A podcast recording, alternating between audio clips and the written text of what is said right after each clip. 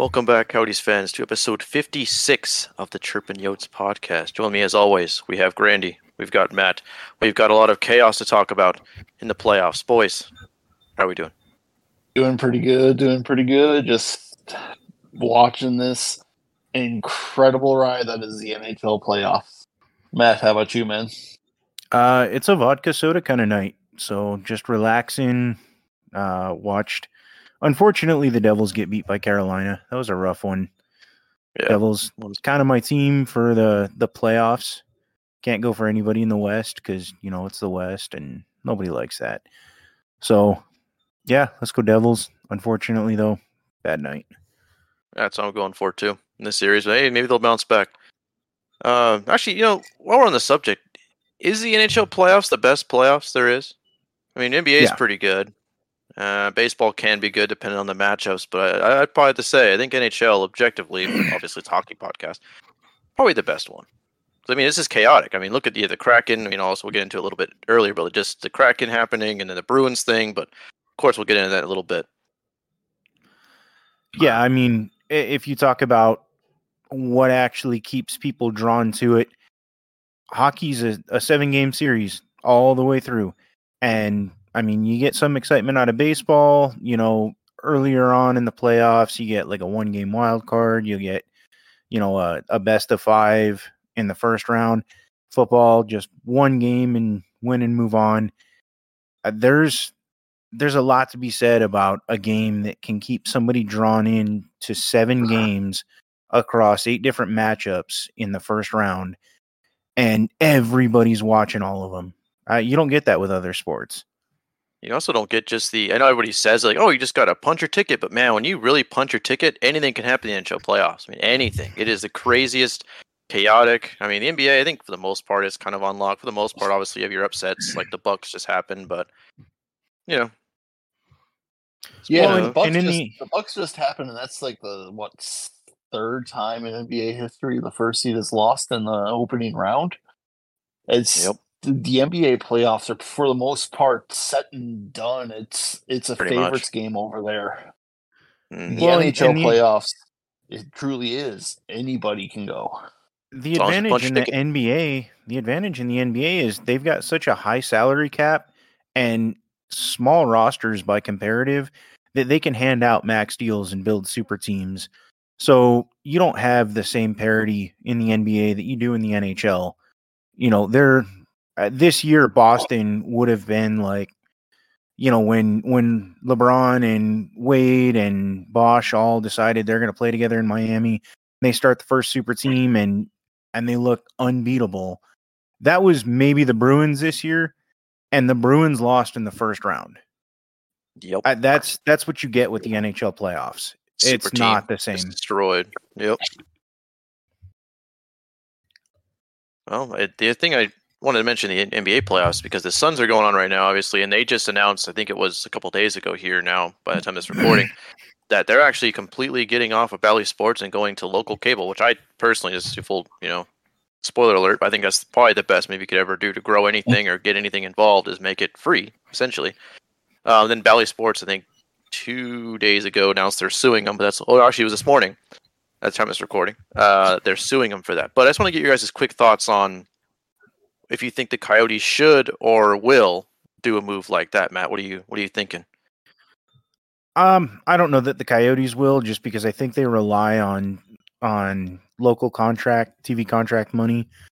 Um, that's that's a big part of it. Um, they're not really in a position where they can afford to do that. That said, I think it'd be great for the game considering you know their viewership is considerably low right now, especially going through a rebuild.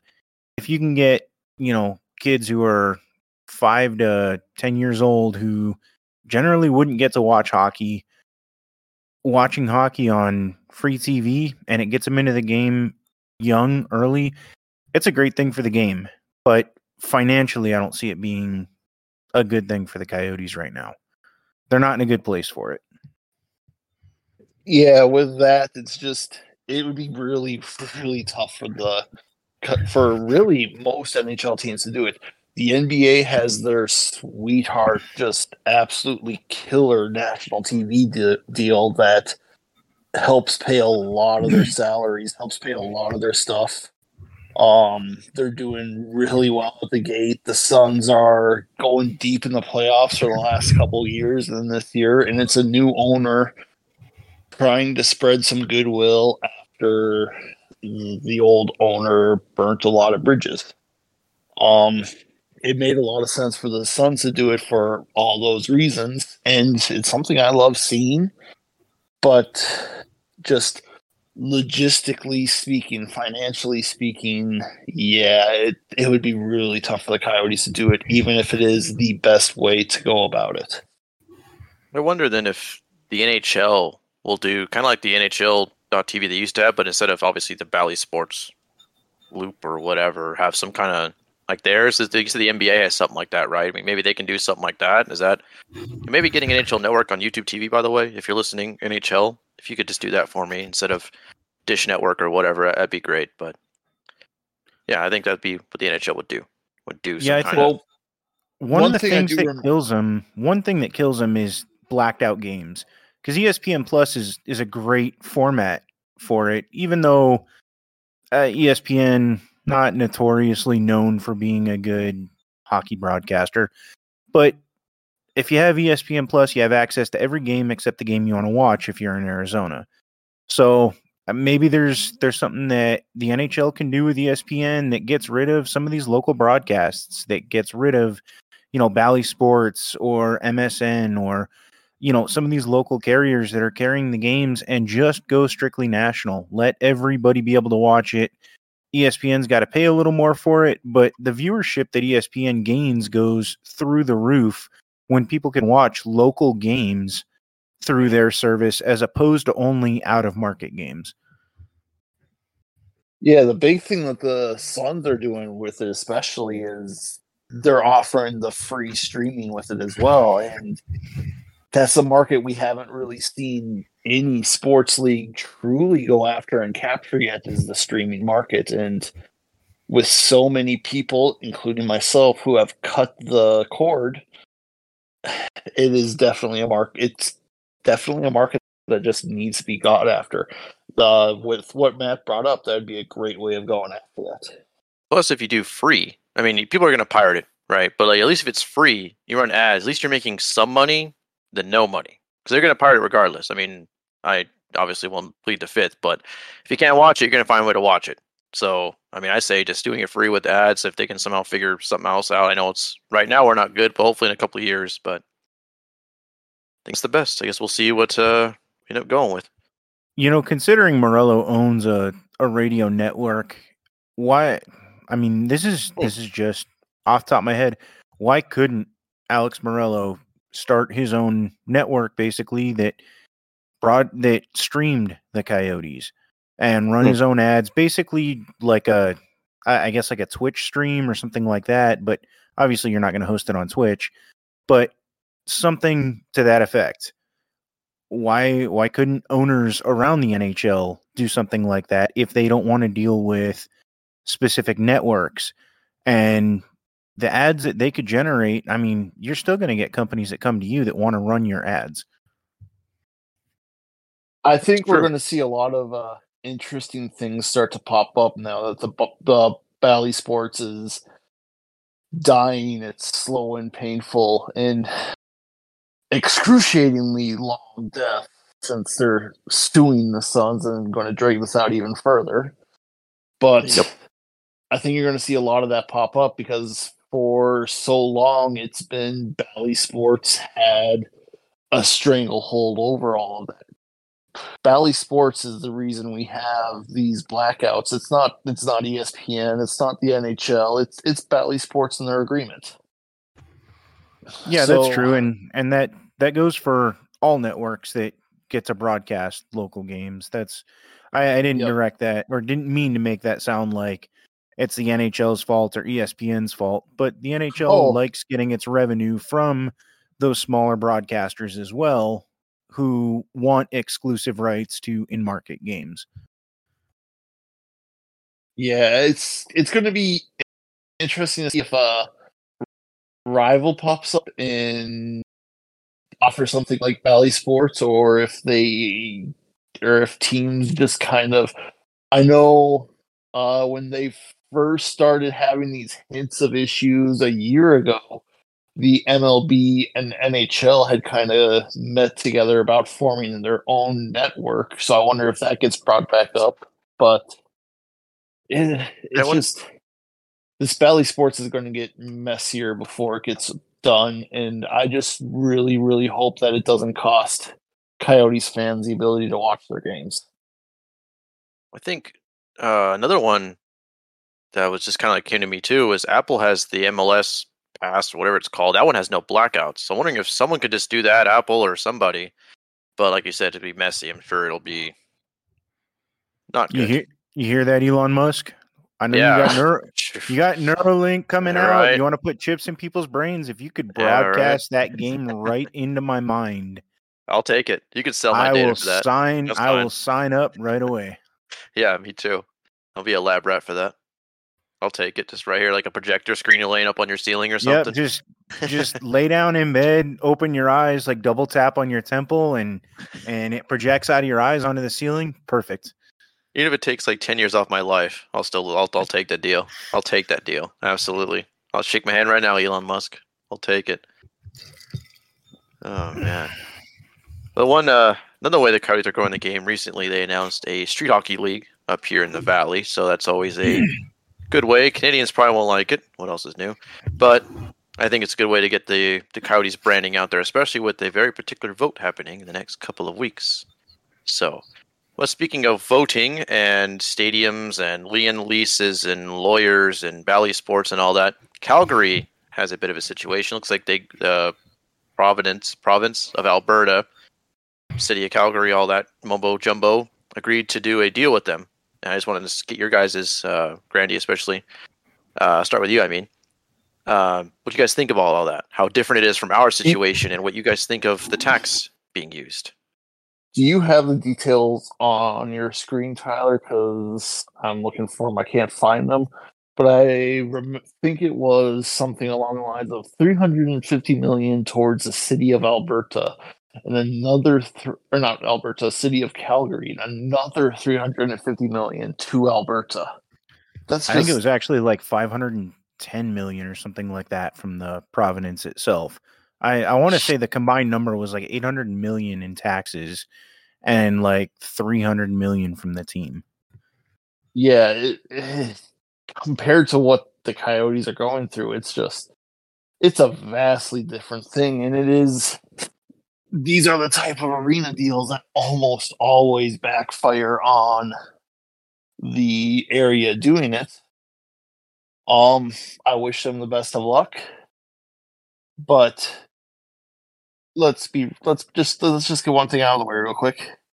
If you're going to be going through and signing that kind of deal with your team to keep them in your province, don't comment on our arena deal. Just Yeah. stay out of it. I actually have the numbers right here for you, real quick. It's between the city of Calgary, CSEC, province of Alberta, and the Calgary Stampede. It is 537.3 million from, from the city of Calgary, 356 million from the CSEC, and 330 million from Alberta, and a land swap with the Calgary Stampede. I'm assuming it's Canadian dollars, but I don't know for sure. So that is a lot of money. And what's the Coyotes running again? The Coyotes are up there. It's uh Oh, it's zero dollars, if I remember right, that the city of Tempe will pay. So there's something for you. Oh, Just but to remember. but but but that GPLT, we got it. we got it. if we gotta watch that GPLT. A BLT. Yeah. What's the sandwich got to do with the Tempe vote?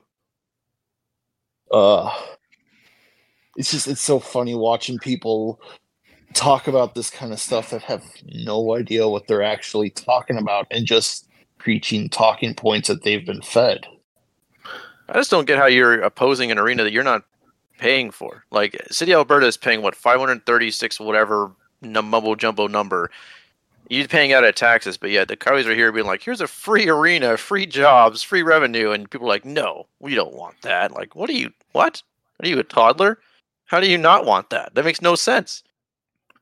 Yeah, and one of the arguments about what Grandy brought up the the G uh GPL uh, sorry chiplets. Um, a, a big issue that everybody seems to raise is well, there it's it's tax abatement basically, or it's it's not paying taxes on money you bring in. But here's the thing: every single property built along the Tempe Lake has gotten them. Any project that gets put up in that area, whoever develop it develops it is going to get it. And I don't know if, you know, everybody has taken a drive along, you know, the 202 right there and looked at some of the companies that are there. They're not all Arizona companies. Mm-hmm. These are out of state billionaires who are developing and getting these tax breaks and getting, you know, funding or uh, not funding, but basically the same deal Alex Meruelo's asking for. But Meruelo owns his home here in Arizona in Paradise Valley. Uh, he's he is technically a resident of Arizona now.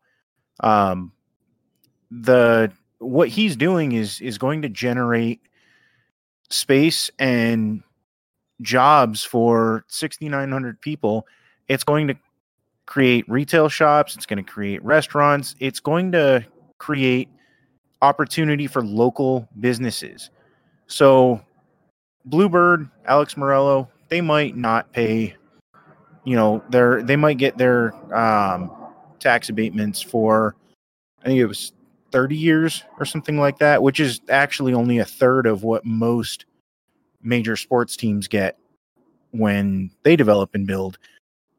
But you're only Tempe's not actually coming out of pocket. The only money that they're losing is money spent on the property. And the money that is going to be generated in sales tax and and revenue um, and people coming into Tempe from out I, everybody forgets like there's like nine cities that make up the greater Phoenix area anybody that comes in to watch Coyotes game or wants to go to this new entertainment district and spends money there, that's tax money that the city of Tempe never would have had otherwise because those people wouldn't be coming into Tempe. They'd be spending their money in Phoenix or at that new water park hotel casino thing that they're building in Glendale or you know going to Scottsdale for something. Uh, that's money that Tempe gets to bring in just because Meruelo is not paying property tax doesn't mean that they're not getting sales tax and other spending in their city. Plus, like, well, if you did sell it to somebody else, let's say it was sold to, I know State Farm has one. Let's say State Farm buys another whatever at that same spot.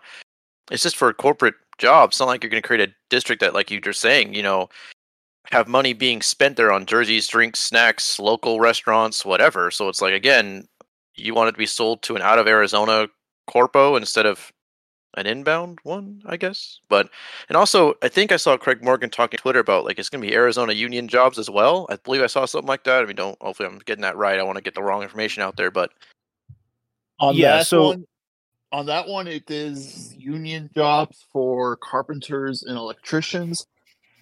They are going to have to hire some non-union construction workers though, simply because oh, there's fine. not enough.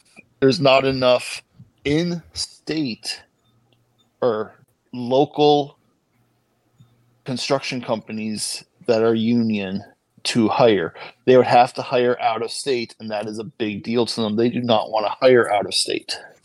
So, yeah, I think the labor agreement that that Meruelo signed when all of this started uh, was something like twenty five percent would be union. And again, it's it's not because they don't want union workers or anything like that. They're just there aren't enough union employees in Arizona to fulfill the need um, to actually get this the stadium built in the three year timeline that they want. Yeah, they could go hundred percent and they could drag it out over seven or eight years to get it built, but that's you know, or they could not in the timeline or they could hire union out of state guys. They're not. Yeah, I mean, if that. you start bringing in people from California or something like that, now it's all union, but money is then leaving the state. That's not good for Arizona. It at that point you're not creating 6900 jobs for Arizona residents. You're creating 1500 jobs for Arizona residents and outsourcing labor. And it's not a good look. It's it's not something that the Coyotes want to do either. So it sounds like Tempe can win in May. That's what it sounds like to me. All right, boys. Hey, so one thing I wanted to one thing I wanted to bring up real quick. There was Mhm. one piece of NHL news that I felt that we forgot to bring up in our pre-show little talk, and it was something that I am absolutely a huge fan of, and I want to see happen so bad because not only is it because I'm a big fan of the person, but also because I think it would be phenomenal for the growth of the NHL. I know you're talking about. It took me a while. I that was like, what are you talking? Oh, yeah. Yeah, I remember. Yeah. The Snoop D O double G being a potential owner of the Ottawa Senators. Isn't uh um, if you isn't, listen name to his, that too? Ryan Reynolds. Yeah, so, that's it. So hang on, Grant. you'll, like you'll have to tell me because I don't know. Yeah, they're I, I want to say they were competing offers. Like Yeah. Snoop's in in one group and Ryan Reynolds is in another. Yep, that's what it sounds like based off of what I was reading.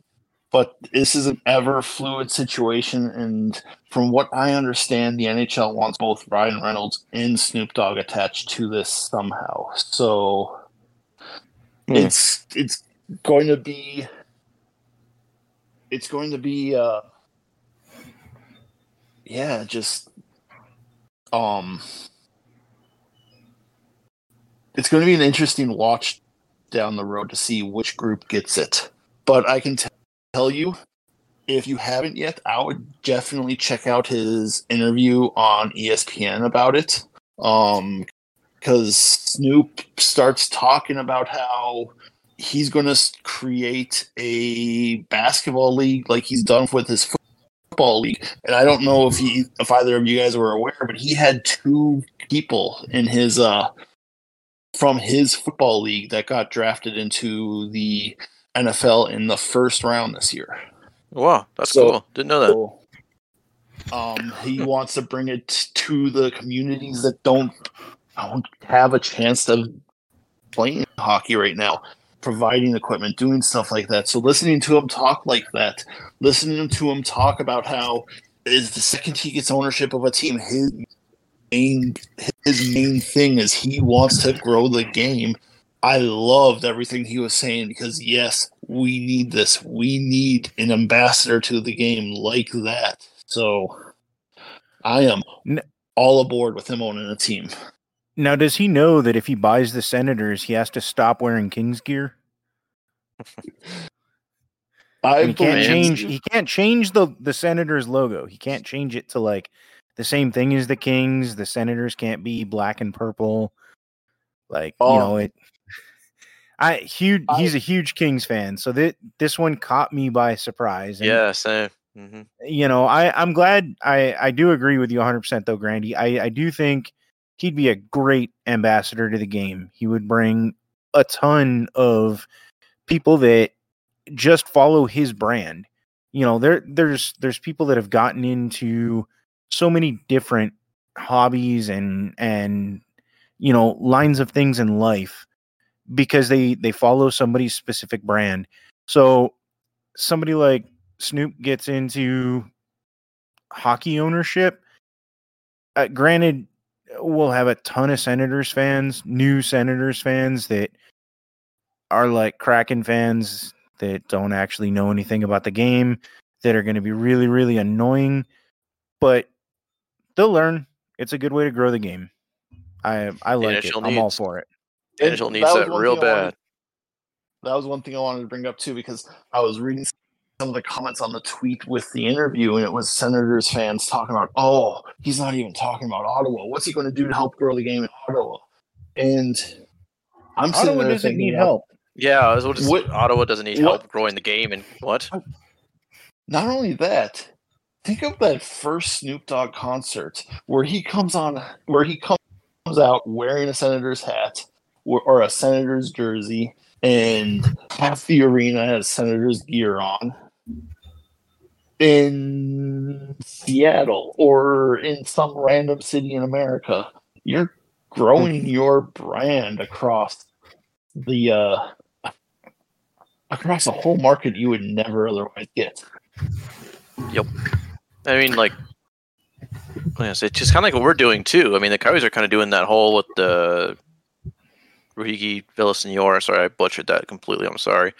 But the whole, you know, just a streetwear style. I mean, that's something that I mean, editors could probably get a part of too. I mean, it grows the game, gets your brand out there. People see your symbol everywhere. It just grows it. So I mean, I, I think that's great. Yeah, I mean the Coyotes did it with Los Yotes. Um, you know they they've done plenty of heritage stuff. The the whole Kachina thing is Native American based. So yeah, it, it does bring um I, I don't want to call it exposure, but it it does it does put your brand, your team out there to a demographic that you otherwise might not see as being all that interested in hockey. That's what we need really bad. NHL's having a big issue growing, so I think it's only a win across the board. So it's Yeah. just funny. Ottawa's Yep. saying, "What's it gonna do to grow the game in Ottawa?" It's like saying, "Let's go to the NFL in America." It's like we, it's on lock, baby. You guys, no no one doesn't know who the Senators are up there. It's like putting a team back in Quebec. Like, what does it do to add fans to an, you know, what the NHL already has? Nothing. Those people are already watching games. So, They're already If- watching games. They're already buying merch from their team that they support. They're already. Hmm. yeah. It's not. They're not adding money. They're not. They're adding ticket sales. And one Yep. thing that always bugs me so much is people look at the ticket sales and they think that is the end all be all, and it's not. It ticket sales are not how you grow the game. It's yeah, yeah, you can sell out arenas in Canada. That's great. That's awesome. well, unless But- you're in Winnipeg Yeah, unless you're in Winnipeg There it is. or Ottawa. There it is. or Ottawa. Uh, But Vancouver. if you put them Eh, they, in, they do especially, okay.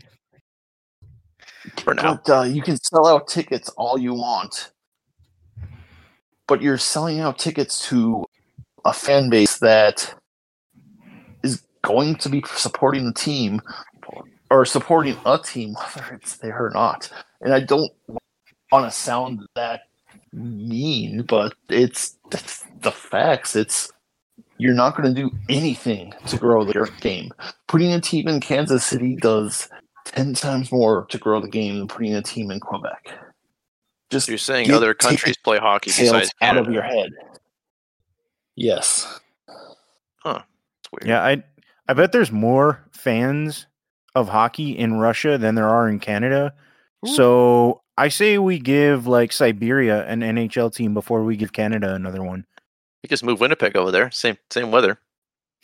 Just boom on over. Just plop them. It's all right. We'll make it work. Well, Germany. Sure, Germany could be use some growth too. Move Vancouver over there. Well, yeah, but Canada might argue there's there's not as many hockey fans in Germany as there are in Canada. Hmm. Sweet Sweden.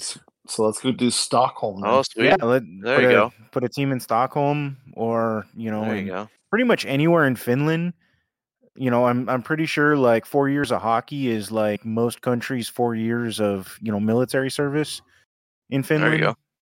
Just make them So- forcefully draft them into their into their NHL team. Yeah, Canada. Don't go pushing your rhetoric about how hockey belongs in Canada because that's where all the fans are. Because it's not Well, then give us the Blue Jays. Actually, matter of fact, Ken, if you're going to say that, give us the Blue Jays. Yeah, nobody likes Canada. baseball up there. Give us, give us, No. give us the Blue Jays back. Give them back. You don't need them anymore. Let's give them back to, um, who can deserves one. We'll give them to uh, Nashville. Nashville can have them. Nashville Blue Jays. There we go. See I, Canada. I how think I think they might need to change the name to like the Nashville Tim McGraws or something. But either way, yeah, we, Nashville Twangs. the Nashville Twangs. That's yeah, all that. That's great. know. That, I, not a I don't marketing think I don't think department, Blue Jay I don't think Blue Jay works in Nashville, but maybe like the I don't know the Montana Lumberjacks or something like that. Montana. Oh, it's a big city, Montana. Not, Yeah. not to change the subject, but Oh, this, oh, there you go. Edmonton, this Edmonton Vegas game is going off the rails right now. Yeah, Draisaitl got a hat trick, right? I think I saw that. Yeah, five three right now. Germany. Vegas. Well, yeah, but I mean, you'd have to move the Oilers over there so that they can cheer for Draisaitl. That's fine. That works for me. I'm, I'm cool with it. Yeah, I mean, I guess Sold. technically you're moving a Canadian team over there. That's that's Yeah, what you're sold. after, That was that was the homework. So I mean, the the best thing is like we've only got like two or three teams left in Canada then, and we could find ways. What if they just move the Canadiens to Montreal or to uh, Quebec? why don't we just annex Like, how- Canada at this rate? Just annex the entire country. That way No, they can. but I mean, if, if Quebec wants a team so bad and Canada wants to put a team in Quebec, they should just move the Montreal Canadiens to Quebec. See how much everybody enjoys that. and then we can move. We can move Edmonton Oilers to Hamilton. So that way they have their team too, and then Toronto can stay. I guess we'll take the Blue Jays back. I'm annexing the Blue Jays. Uh, hmm. Yeah, works for me. I'm in. Calgary Flames. They need a home anyway, so we could move them over to Germany and then move maybe move. Yeah, because they need a new home Yeah, I anyway. mean, so at- instead of paying the At millions, least if I you mean, move, at least if you move them, nobody who goes to a Flames game in another country has to worry about a piece of concrete falling off the roof and hitting them in the head. it's a complete win all around. Yeah, nobody's going to get sued Uh, over that. Yeah, I'm only hearing wins. And no more, no more walk of death for the media members. Well, there you go. Yep. I mean, sure, we play in a college arena. At least you don't play in freaking purgatory. Like, good lord. The Last of Us arena over there. Good lord. But I guess it's time, after we're done uh, bragging on Canada, to add to the further uh, American dominance. Our U18 boys just scored the gold. So there we go. Yeah, but Um, also in that tournament, ragging on Canada, um, Canada lost to Sweden twice, eight nothing in the round robin, seven two in the semifinals. Canada, what's going on with you? You guys You know can't even win a U18 tournament anymore.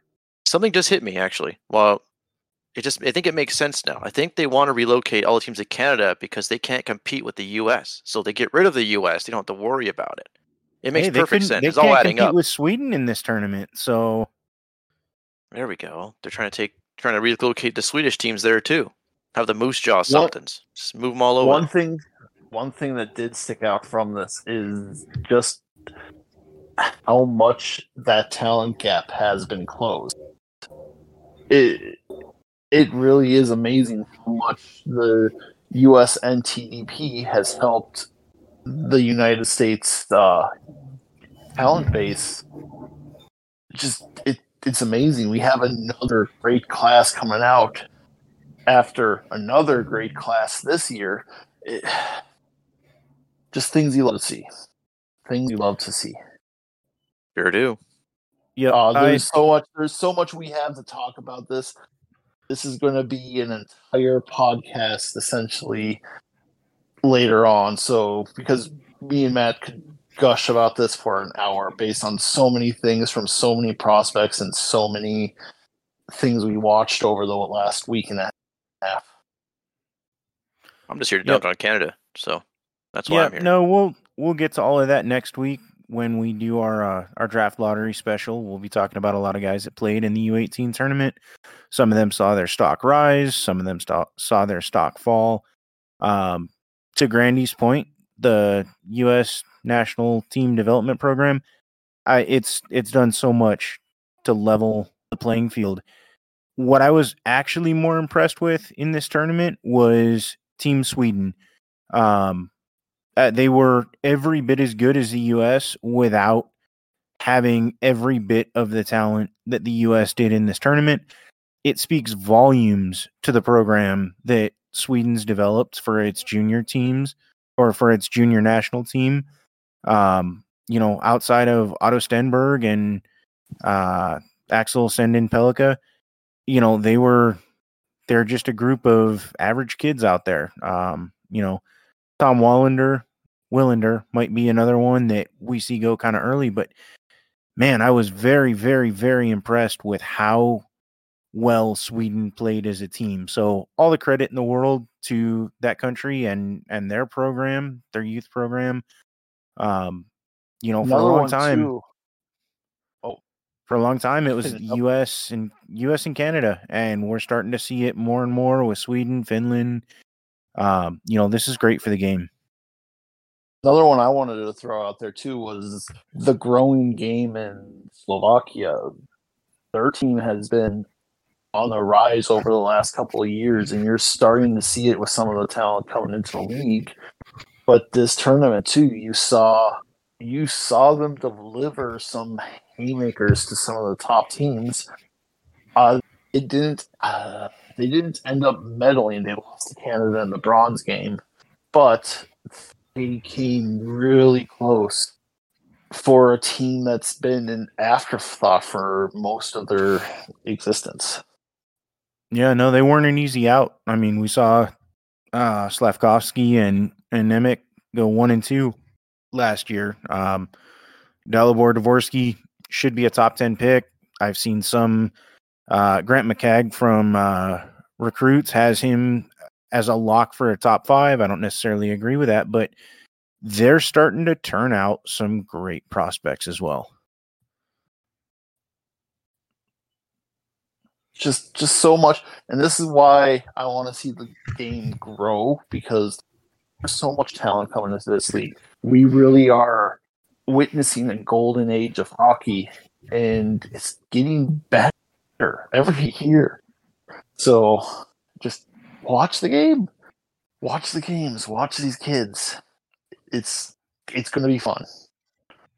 Getting better more- for everyone except for Canada. I mean, Yeah. sorry. I mean, everybody And- but them. Sorry. And you know what? The more the game grows everywhere outside of all of these traditional hockey markets, the more we'll actually see expansion. Because right now, it'd be hard to water down the league with two more teams. I, I don't know that there's a ton of talent out there in two more expansion drafts um, that wouldn't just absolutely start decimating some teams. Um, but this is good. This is this is a great thing for the game having more than just you know Canadian players making up fifty and sixty percent of the league. This is huge for the game. Mm-hmm. Well, Just look at the best player in the playoffs so far is from Arizona. Was born in Arizona. impossible. Now you can make the argument that oh, it's because his dad played here, but still, he was born in Arizona. He We're not his- talking about Auston Matthews, Toronto. No, you aren't. We're uh um he, but uh if you want to make the argument of oh his, it was just because his dad played here, well he played his youth hockey in Missouri. That's not exactly a traditional market either. So Nope. Watching these traditional markets grow or these non-traditional markets grow is just adding more talent. Matthews, Canadians up there Arizona. sweating.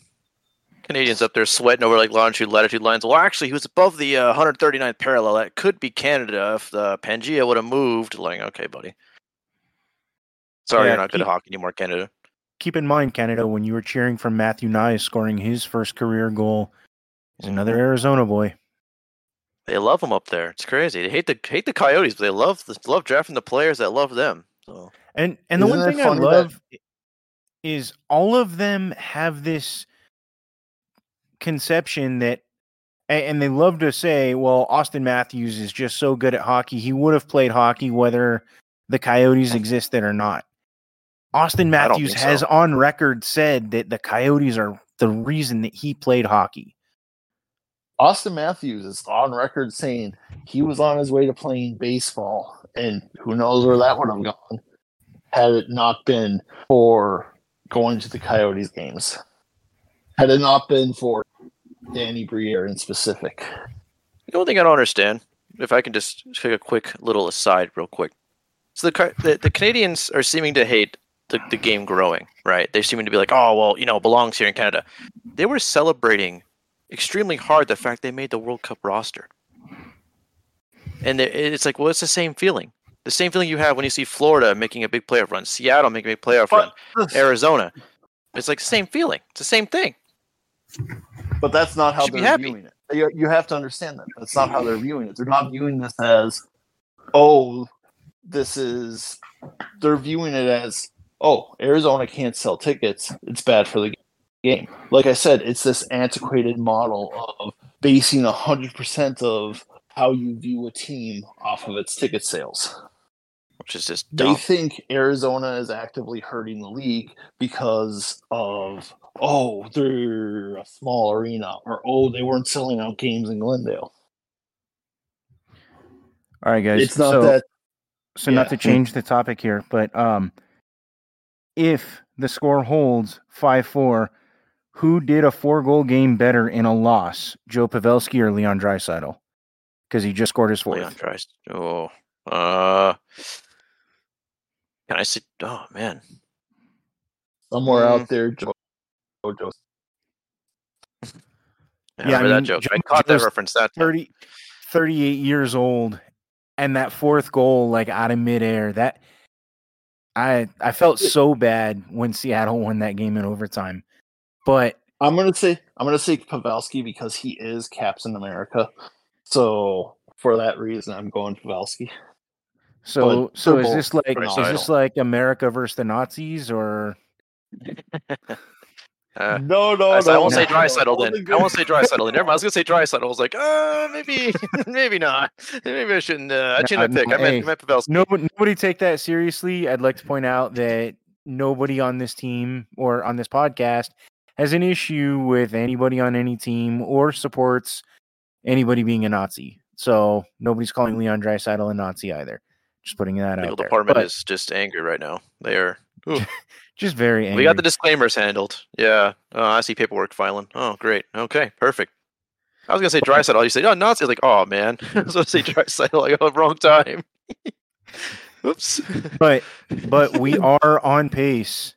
Uh, you know, there's nine minutes left in the game. I would imagine somebody else is going to score, even if it's an empty netter.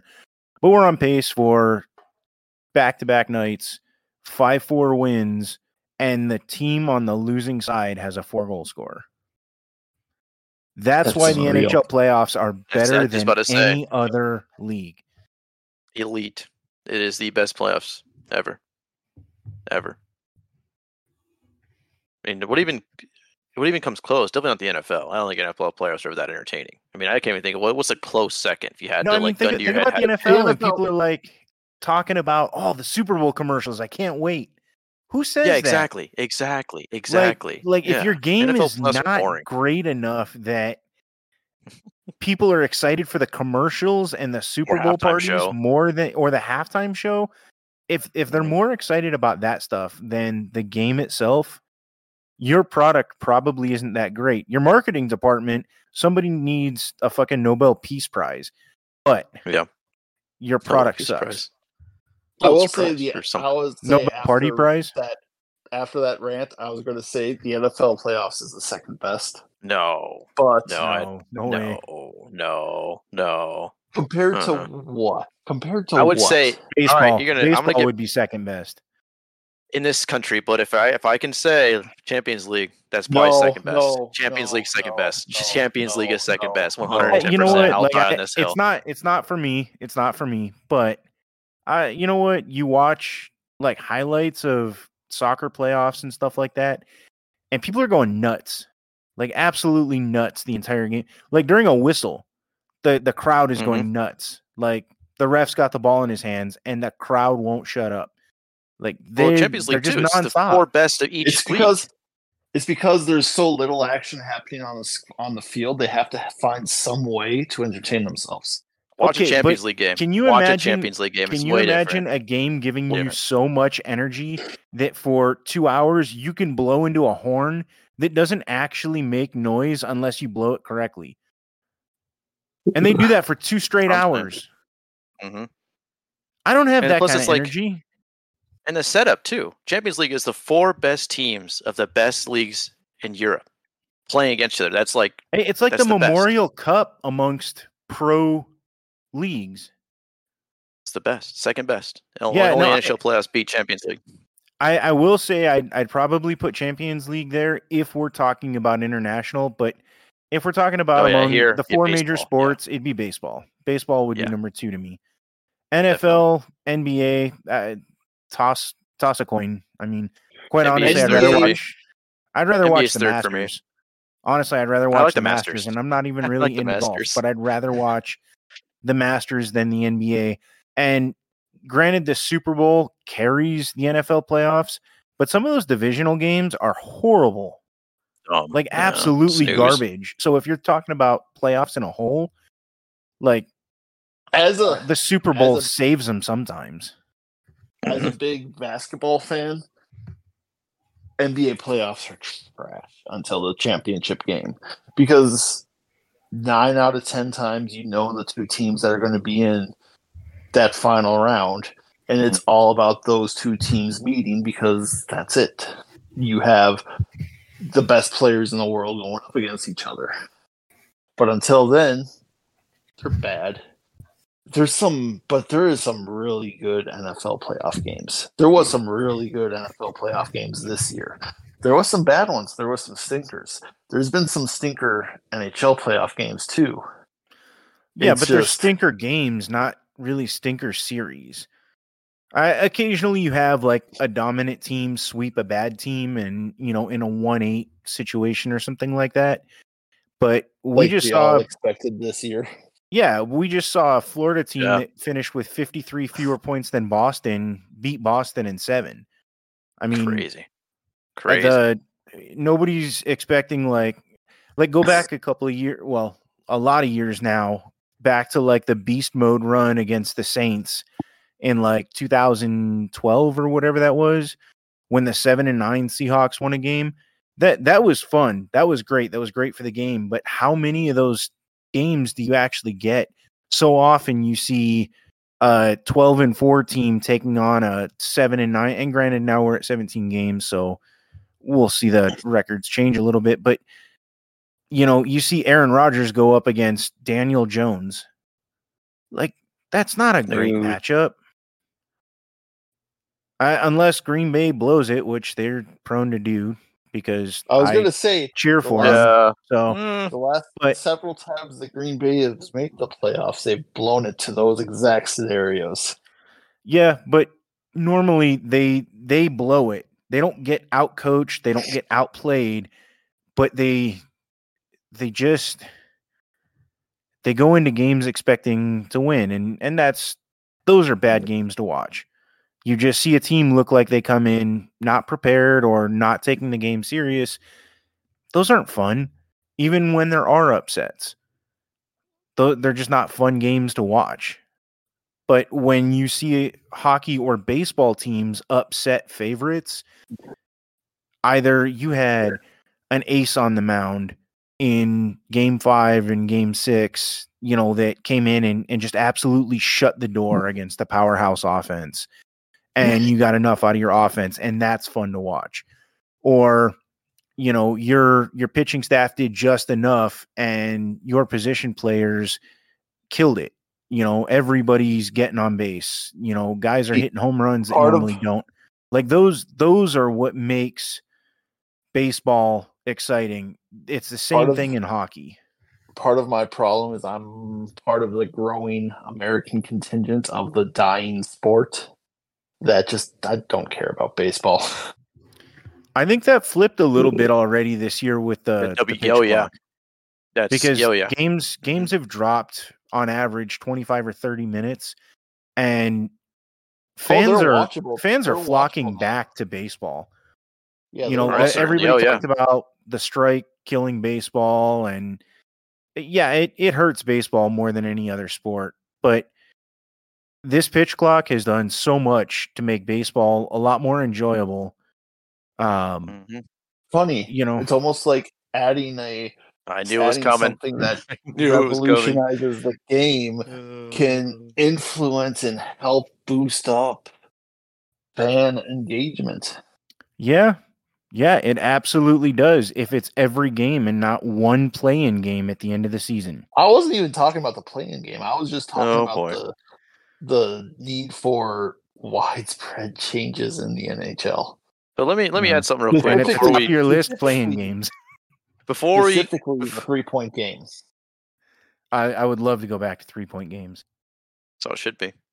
But let three me ask you points guys for this: a win, two and one for an overtime, one and one. Wait, just let what- it end in a the tie. issue the issue you're having right now is you have so the three and three overtime was fantastic when it was first introduced and now it's it's it's boring again because coaches have killed it because they play for the shootout. They play You know, for the going- fifty percent chance. Going back across the red line should result in an automatic whistle if you intentionally carry the puck back over center ice. Yes. Mm, I like that. Results in an There's like automatic a- whistle, even if it slow. It, it might potentially slow the game down early on, but you will have teams try and force plays to avoid that whistle and maintain possession. So it might not be that detrimental. There is there is a whole off season pod we need to do about Oh, changes yeah, we would sure. make to the NHL. So Yeah.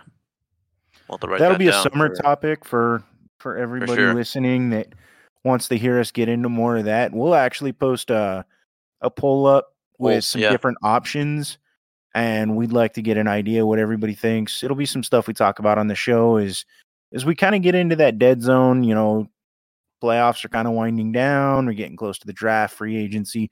We'll find some time in there to for to sure. talk about some changes in the NHL. yeah, That'd after that first week of free agency, we're going to be talking about a lot of stuff like that. Oh yeah, it's gonna be. Oh yeah. Well, I guess if we're ready before we get on to our ad break, we do have one more topic. Um, speaking of things that are going on in the off season, the Calder finalists were announced today, with no Maccelli on there. Are we shocked at all? Sadly, I'm not shocked. Yeah, I'm me just neither. disappointed. I, Yeah, too. Owen Power, I can get why he's a finalist. I don't get why he's a finalist over um over Maccelli. You can say, oh well, he's a defenseman and he played outstanding. His defense was horrible this year. If you look at his defensive numbers, it was bad. He put up some good points, and again, I'm not saying he doesn't deserve to be a finalist, but does he deserve to be a finalist over Maccelli? I don't think so. And that's not even before we get to the Stuart Skinner. And there's one model out there where he is 10th in the league in expected goals. There's four other models out there that have him 20th or below in expected goals. Wow. It wasn't that he was a great goalie, it's that he was a competent goalie playing in front of McDavid and Draisaitl. Yeah, I'm I'm really not surprised by this. I when we talked about this before, we all said Maccelli probably deserves it. It's Matty Beniers' trophy to win. Um, so I guess in the immortal words of Ricky Bobby, if you're not first, you're last. so am I upset about it? No, I, I'm really not. I with Grandy, I am a little disappointed that national media doesn't take the time to recognize players in Arizona who absolutely had a phenomenal rookie season. Um, you know that that part of it's a little disappointing, but I'm I'm not really shocked, and I'm not I'm not saying that Skinner or Powers aren't deserving. Um, you know, uh, it's basically where where do you think he should land as one of the league's best rookies this year? I would have had him at third, but you know that's just me. Um, Wyatt Johnston's another one that probably could have been ahead of Stuart Skinner as well. Uh, Wyatt Johnston had 24 goals this year. He was tied with Matty Beniers in that that category, and he played in a pretty big role for Dallas. So Stuart Skinner, I had a problem maybe with him being where he is. Does he deserve recognition for you know basically stealing the job from Jack Campbell and especially the the run Edmonton had? You know they they went 21 straight games without a loss in regulation. Uh, you could have McDavid and Draisaitl in front of you, but you still need competent goaltending. So again, nothing against Stuart Skinner, but if there's one to pull off that list, I'd put Skinner behind Matias Maccelli at three and behind Wyatt Johnston at four. What do you think the Yeah, reason I- for choosing those 3 I'm were, like- though? What do you think the criteria was? Because I mean, if you're saying you know he's 20th in goals expected or whatever, what was the? I mean, was just throwing darts at the board, make sure Arizona doesn't get on there. Like, what was the process? No, it's he plays he plays for a playoff team. He's the starting goalie for a playoff team. And Mm. again, he deserves accolades. He deserves I'm not trying to say he had a bad year. 20th in expected goals is actually a lot better than it sounds. It's just It probably puts you in the 10 to 13 range uh, among starters. yeah. It's just over Maccelli. That's where my issue is. Stuart Skinner had a good year. Owen Power had a good year. Wyatt Johnston had a good year. Jake Sanderson had a good year. But the other issue I'm having is, and look, I love JFresh and guys like him, but JFresh yeah. tweeted out his uh his numbers for the Calder finalists and then threw out four people that he thought should have been runners up. And he had Noah Cates on that list. Noah Cates is a phenomenal defensive forward. Why is he on that list above Maccelli? Oh, it's and Hmm. it's not just him. It's nobody even has him in their runners up right now. That's where my frustration is. That's where my We'll have to see where actual voting lands when the award comes out and, you know, they I think they carry what like up to 16 positions based on votes or something like that. Um uh, we'll see where he lands. I have a feeling he's probably going to end up falling at 5, but we'll see. Uh, there is I think- obviously the Arizona below- bias there. I think he'll be below both Wyatt Johnston and Jake Sanderson. I think we're looking at six. Um, yeah, I, I think Sanderson had a good enough year to garner some recognition, but I think if the vote took place in January, Sanderson might be at three. I I don't think he played very well at all over the final couple months of the year. You could tell that the long season wore on him.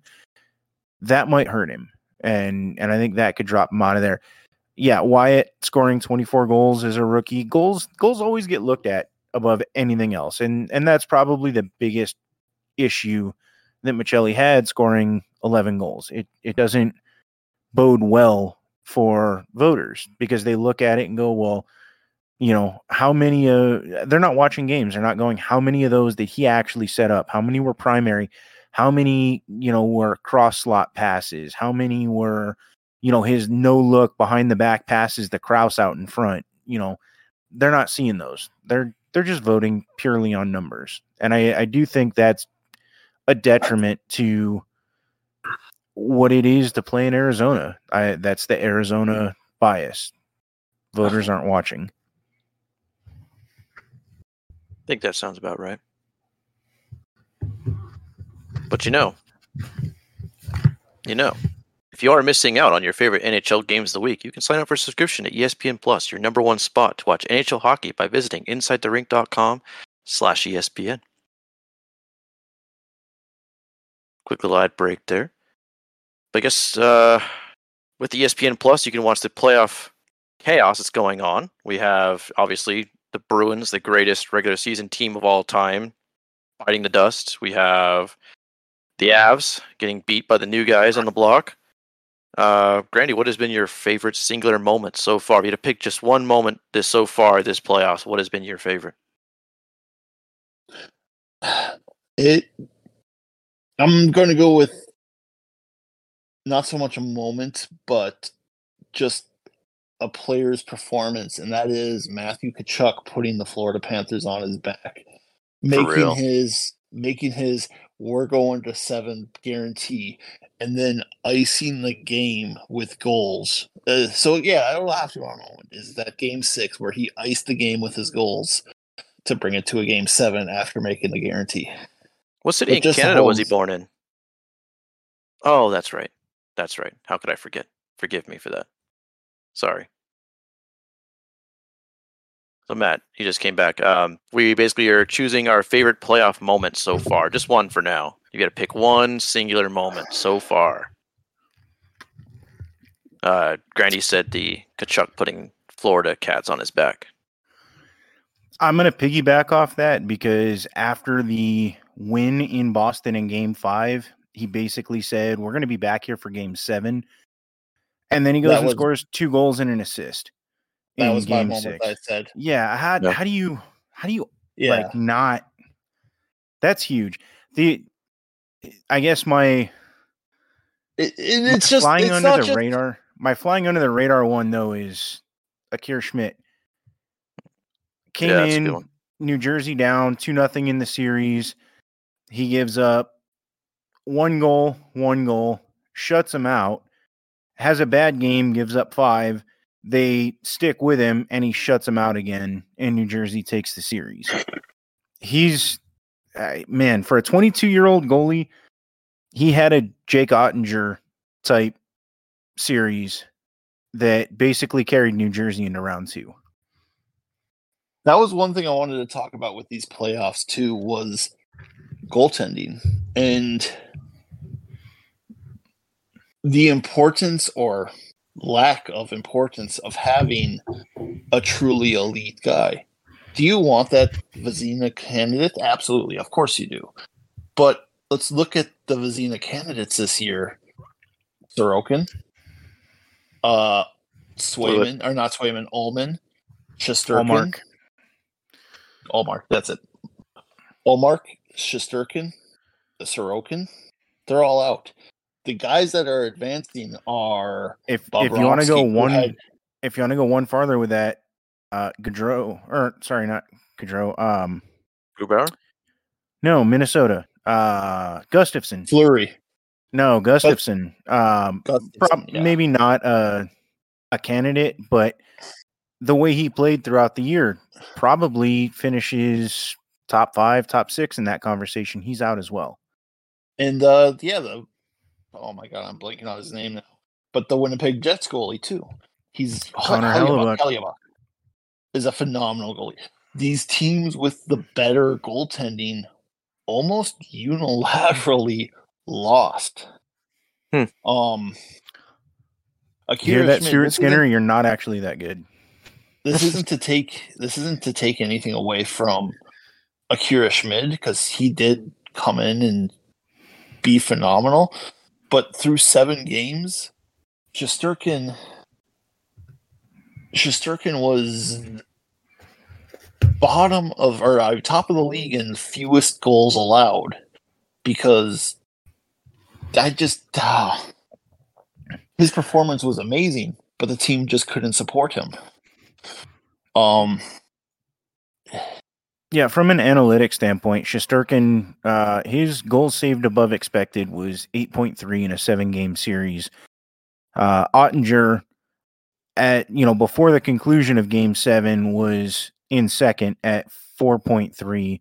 Uh, Schmid did finish at 4.5, but if 4.3, 4.5, 4.0 is what you're getting out of most goalies, and Shesterkin is doubling them up and they're still losing, man, I, it doesn't help that Schmid came in and and basically helped New Jersey get back into that series, but New York let Shesterkin down. He did way more than enough for them to win. It was just- anything. it was just uh it was just an incredible playoffs from that perspective because just again looking across the league there was some i picked the jets to beat the to beat the knights because i was looking at that goaltending matchup like how how are you really going to tell me i couldn't even tell you who the vegas starter was a month ago Well, they had four Um, of them. I mean, they had Logan Thompson, Jonathan Quick, Ross Watt. Lauren- I, Lauren mean- Brossoit was their starter through round one. Laurent Brossoit, a guy who washed out of being Buck's backup. yeah, you know the one guy we didn't talk about who's out as well is Andrei Vasilevskiy, who Yeah. Oh yeah, one of the best goalies in the world. His save percentage in the playoffs this year was sub 900. That I wow.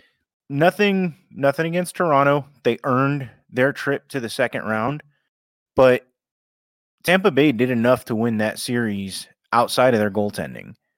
Um, Tampa Bay should be playing in round two, and and not so much moving on from goaltending, but kind of segueing into Florida's getting competent goaltending out of Bobrovsky right now, and Florida Florida is a lot like Edmonton was to finish the year.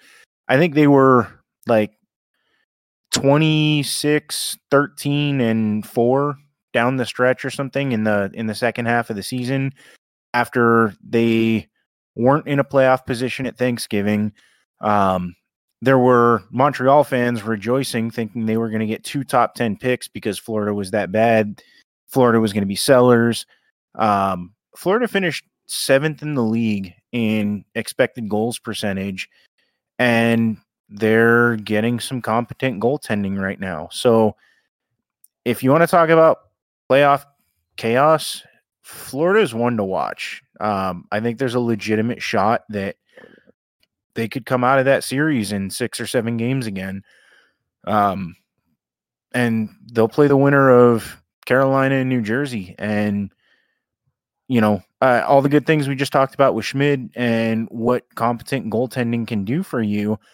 He's 22 years old. We'll see if that holds up. Carolina's down a couple of stars you know, Svechnikov's not playing. He's not coming back in the playoffs.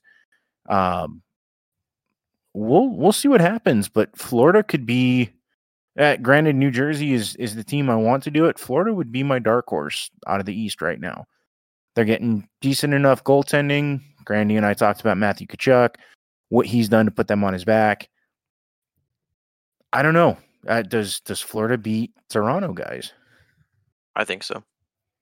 I'm riding the Florida. I'm wave. riding. I'm, yeah, me too. I'm All the way. I'm all aboard. Um, Matthew Tkachuk is an absolute joy to watch. Uh, I I'd make the argument, and I think for this season you can definitely say he was. But I'd make the argument he's the best winger in the league right now. Bar trophy. He, he's playing phenomenally.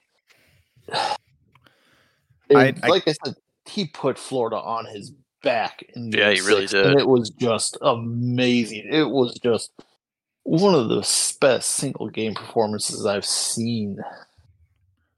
You think he's welcome in Boston? Is it Kinda- automatically like, oh no, you got to get out of here? Probably- Oh, can't do a Boston Probably in the accent, but- same way like Brad Marchand is welcome in Calgary or in uh, Vancouver. Um, Oh yeah, yeah. to to be fair, I I can't in my mind put him ahead of David Pastrnak. I think Matthew Tkachuk is the best left wing in hockey right now. I still think David Pastrnak is the best winger in hockey for the money. Um, I, it's close. I mean, there's probably people that agree with me and people that disagree. It's kind of a coin flip between those guys, but right now I, I still think I'm taking David Pastrnak over Matthew Tkachuk. If Tkachuk has another year like he had this year, though, it's hard to to argue against it. But Pastrnak's been this good for three seasons now. And I think Matthew Tkachuk had a great year in Calgary last year, but it was nothing like the year he had this year. He put himself in elite conversation um, right there as, uh, you know, knocking on the door of the top five in the league. He was a With- 105 point player in the league last year. Yeah, I, like I said, he had a great year in Calgary, but last year in Calgary, he played on a line with Johnny Gaudreau and with uh, Elias Lindholm. This year, he primarily played with guys like Sam Bennett, Sam Reinhart. Um, you know, he he wasn't playing with Barkov. He wasn't, you know, Florida's super line left winger. So I think what he did this year far exceeds what he did in Calgary because I think he played with a lot more talent on his line consistently in Calgary last year. Let me ask you this though: If you're Boston, what do you do this offseason? Like, what do you do? You were the best team in the regular I- season and blown I out. think it What do you really depends on what Krejci and Bergeron want to do. I mean, if those two guys want to come back, you kind of have to try and run it back. The problem you have with that though is because of the steals that they signed this year to come back, four point five million dollars is going against the cap from in this performance year bonus next. penalties. Yeah. Yep. So you're behind the eight ball already, four point five million in a cap strapped league. you have nine UFAs and three RFAs that played major roles for your team. It's going to be really the, hard to the space that they have to team. sign. The space they have to sign guys is there. The problem is some of those guys they made names for themselves. Tyler Bertuzzi's probably going to see a, a hefty contract offer from somebody because I think he had what 10 points in 7 games in the playoffs. He had a huge goal in game 7 that, you know, would have been the game winner had Florida not tied it with, you know, 59 seconds left. Taylor Hall might be a guy that you consider moving to make some of that cap space. Um, but yeah, I mean, there, like Randy said, there's guys that you got to resign Dmitry that might have priced them. Yeah, Orlov's another one that might have priced themselves out. Well, Orlov's already talking about going back to Washington. In his his uh, exit interview with the Boston media, was talking about how, how yeah, he thinks he's going to resign with Washington because he just he wants to end his career there. And this is his last contract or his last big contract. Yeah, there's going to be interesting there's a lot of work that's got to get done in Boston, but I I do think whatever Boston does, it's going to circle around. Is Bergeron done? Is Krejci done? I think those two basically signal we're going to run it back one more year, or we're going to get into the rebuild. And, and, then what do you do with Pastrnak at that point? Because you just signed him to a long term deal. Taylor Hall, if you're going into a rebuild, Taylor Hall is not going to want to be there. You probably don't want him there. He's probably worth, you know, uh, an asset or two coming back the other way. Um, Jake DeBrusk rescinded his trade request because he started seeing some playing time. Boston's winning. Jake DeBrusk is probably going to ask for that trade again when, you know, he's he doesn't have that luxury of of being a top line guy playing 20 minutes for a winning team. Um, you know, Marchand's 35 now, something like that, 34 in that range. Um, what do you do with him? I think he's got one more year on his deal. Um, go train the Ninja at, Turtles. Do you look at moving him? Well, another guy I think that you want to look at talking about moving too is he just had a Vezina caliber season. But do you look at moving Ullmark when you have Swayman right behind him, who didn't, who had a, he wasn't as good this year as he was last year, but he had a phenomenal rookie year. Um, do you trust that Swayman bounces back, get what you can for Ullmark, clear up that cap space, and use those pieces to retool? Yeah, so that's that goes back to like the goalie market in general. Um, we all know the goalie market as far as you know trades go. Goalies don't bring a ton in return. Um, Ullmark's value is never going to be higher than it is right now. Uh, he's going on 30 years old. He's only being paid five million. He's got two more years under contract that's that's one that you probably really have to consider, especially with Swayman being an RFA who does not have arbitration. Oh, I'm sorry, he does have arbitration rights. Um, but you can potentially lock Swayman up for less than you're paying Ullmark. Um, you can bring in somebody to back up for a lot less than what you're going to pay Ullmark and Swayman to both be there. And, you know, you you kind of have to you really have to look at that one. But this goes back to are you looking to run it back? Are you looking to rebuild? I think in either case you can move on from Ullmark. Because I think that five million that you'd free up on Ullmark and the the fewer dollars that you pay Swayman, that helps with your cap space next season. And every dollar counts when it comes to cap space right now. You know, I heard all that, and I thought, "Oh, can be a coyote. Awesome, we'll take him. We'll pay him. Come on." Yeah, I, I think he might be a Come little on. bit upset about about being sent here But uh, come on, he looked great in the Arizona Nights jersey. Uh, you know, his contract's not terrible. Uh, he's only getting paid four million a year. He's got one more year left on that that contract beyond. Well, I guess this year's over.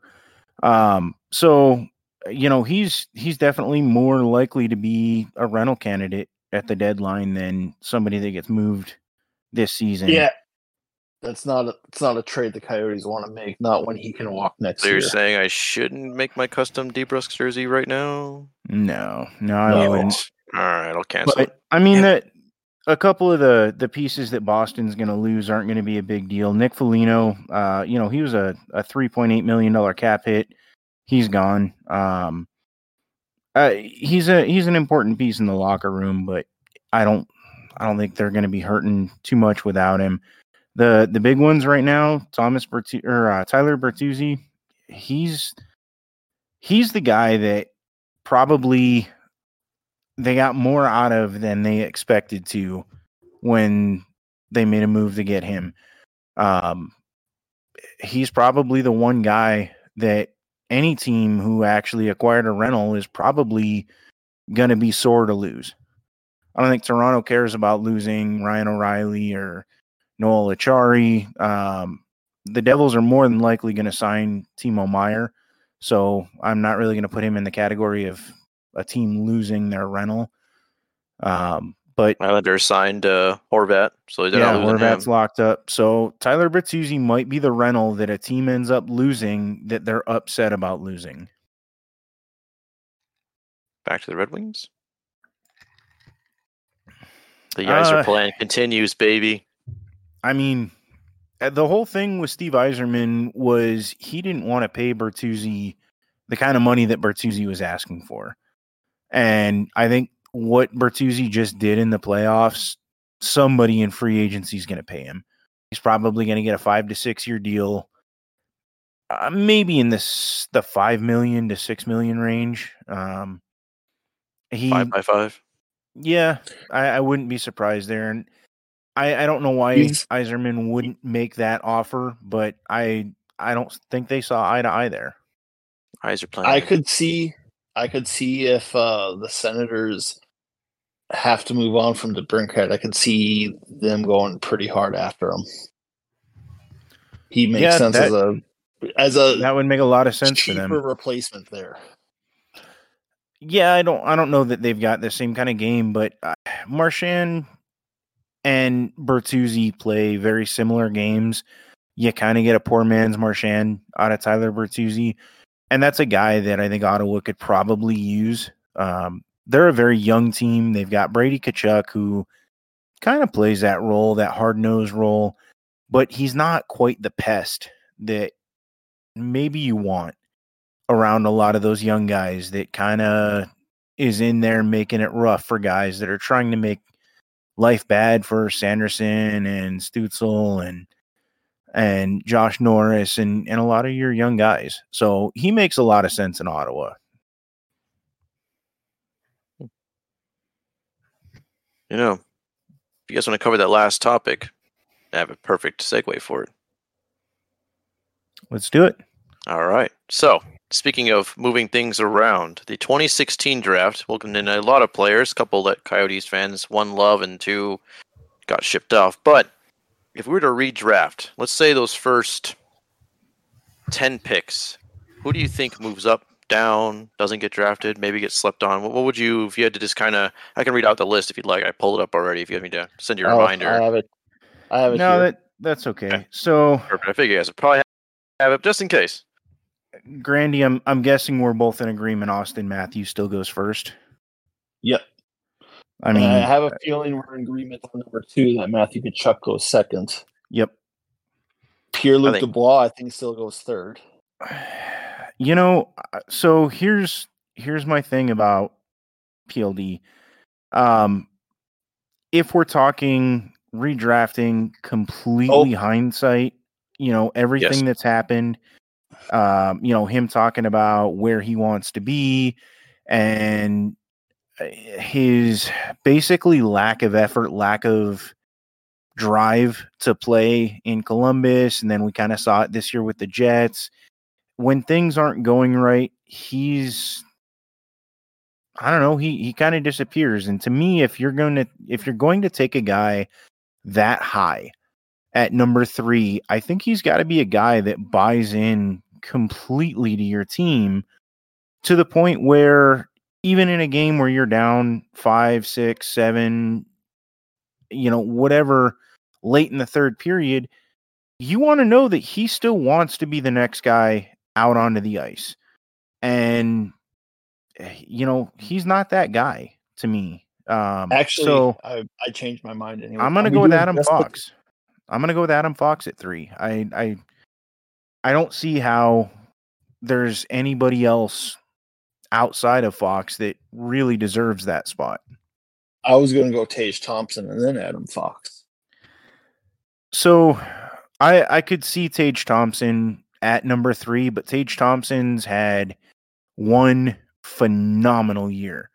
And he's had some years where he's built up to what he's done this year.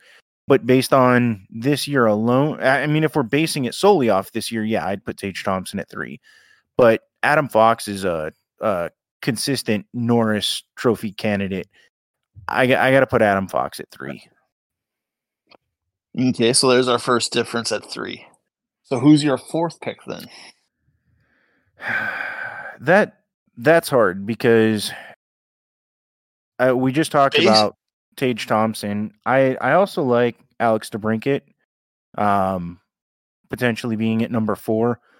Um, and, and quite honestly, a, as much as you like Tage Thompson, I I think the reason he would go as high as he would is because of his size. In terms of outright production, um, you know, I I don't know that I've got Tage Thompson in my top five, honestly. Um, so I I'm probably going to go to Brinket because I think he's uh, the hardest thing in the league to do is score goals, and I think he's probably the best goal pure goal scorer that came out of this draft so far because he's done it consistently. Okay, so at my five, I'm going Charlie McAvoy. He's one of the best defensemen in the league, just bar none. He's an incredible defenseman, just incredibly solid, does everything you want. Yeah, I, I think he lacks a little bit on the power play. Um, you know, he's he's not quite the quarterback, but you're right. He does everything else. Defensively, he's one of the best. He kind of uh, he's a a carbon copy of Adam Fox without the the the point production, but his zone exits are great. His entries are great. Um, you know, he makes the smart play. He doesn't take bad penalties in his own zone. He's a monster. So yeah, I, I totally get that at five. Um, so just to recap, we both had Matthews and then Tkachuk. Um, I then I went Adam Fox. I went Alex DeBrincat. Um, I'm gonna follow that up surprisingly, unsurprisingly, with Clayton Keller. Um, again, Tage Thompson, I get it. He's had a phenomenal year this year. I think this year he was better than Keller, but I don't think he was that much better than Keller. Uh, Keller played on a worse team. I think he had worse line mates. And Keller's a point per game player for multiple years in a row now. And he does a lot more than Tage Thompson does. Clayton Keller plays on the penalty kill. Clayton Keller's out there in the final minute of a game when the net's empty and they're trying to protect the lead. I I would have Clayton Keller at number five. My number five, I think I have DeBrincat. Well, you no, had, had McAvoy at five. Yeah, So you're- so six so- would be DeBrincat. So one one through five, you you and I were both Matthews, then Tkachuk, and then you were Tage, Fox, McAvoy, and I was Fox, DeBrincat, Keller. Yeah, So at six, you're going to Brinket. yeah. So I I guess this would probably at six be the spot to go McAvoy. Um like I said, I I agree with you having him at five. I, I think the difference between Keller and McAvoy probably isn't that big. Um, it's hard to compare them because positionally they're they're not the same. What they bring is completely different. Um, but the the big thing to me is that McAvoy is not your your power play guy. He's not going to be a point guy. Um, he just does everything else so well though that you can't drop him that far down. So I'm going to go McAvoy at six. I mean, in all honesty, if we had that, because the Norris is for best defense, for best overall defenseman, tends to go to guys who also put up lots of points. But if you had a best defensive defenseman trophy in the league, I think McAvoy runs away with it this year, last year, and the year before. Um, I I still think Adam Fox probably gets it this year. Um, best defensive defenseman. Adam Fox is uh, there. There is no no better. Fox is really good. Def- Fox is really really good in transition defensively. I don't know if he's great as great as good in his own zone though. Uh, the shot block stuff, the the gritty part of the game might not lend itself to Fox the way it does to McAvoy. But if you're talking about shutting down scoring chances in general, um, to me, I, I still think you could put Adam Fox in that category. Uh, McAvoy probably wins it at least once, if not twice, over the last three to four years. Um, this year, though, I I think Adam Fox probably should still win the Norris, despite the fact that Erik Karlsson had a hundred point season. That's how good Adam Fox was this year. I, I think it was the best year of his career, and he's already won a Norris. Yeah, I don't. I don't have. I think he definitely should have won the Norris too. What Carl? I think you also need to go and split the defenseman trophy three ways. Have a best overall defenseman, have a best offensive defenseman, have a best defensive defenseman because it's just it's turned into whoever scores the most points gets Norris. It feels like, and to to an extent, I mean, we had the year a couple years ago where John Carlson wasn't even a finalist, and he led all defensemen in points. So eh, they do still look defensively, but yeah, I'm I do agree they they could run out a couple of awards for best defensive defenseman, best offensive. I mean, you got the Hart Trophy, the Art Ross, and the Selke. You're basically best defensive forward, highest scoring forward, so best offensive forward, and then the best overall forward, you know, winning the Hart Trophy. They should do that for defensemen. I don't see why they don't. After? You got to name a defenseman, defensive defenseman award. Who'd you name it after? Rod Langway, or maybe the Nick Hjalmarsson Award. Not bad. Maybe maybe when Brent Burns retires, you could could name the offensive defenseman trophy after him, or uh, well, I guess that'd be the Bobby Orr Award. Honestly, Bobby Orr or Ray Bourque. Not bad. So, who you got at seven, Grandy? So, this is where I finally, mercifully have Clayton Keller going. So same spot. So do you have same him going spot. at seven because you just want him staying in Arizona? Fair question. no, no. It's because I, mean, I, don't know. I really like I really like Tage Thompson's game. Um, he had a really good year last year. I think you're underselling his year last year a little bit. Um, if you're looking production wise, he's pretty on par with Keller throughout his career. He plays a more important position. He does. He plays the PK too. He plays all those positions that you talked about Keller playing, and he did it for a team that was on the verge of making the playoffs this year. So he did it on I, a much better team, though. That's that's the big difference for me. Like if you look at Tage Thompson and compare him, so so we're gonna do this real quick. If we uh Buffalo scoring leaders. All right. So if we look at at the Sabres scoring, uh Tage Thompson had 94 points this year. It's a great number. He had what nine more than Clayton Keller. Um, Jeff Skinner, 82. Alex Tuch 79. Rasmus Dahlin, 73. Dylan Cozens, 68. Casey Mittelstadt, 59. Oh yeah, there's no there's no doubt. he's all of better- those players Yeah. all of those players had more than the next coyote behind Clayton Keller. Clayton Keller managed 85 points, while the next best coyote, I think Nick Schmaltz had 53 points or something this season. I mean, the, the no- no disparity doubt between is better, but for me, it comes down to that positional value: center over winger. Yeah. Yeah, I, I guess I could get that, but I think play driving wingers are nearly as valuable as offensive centers.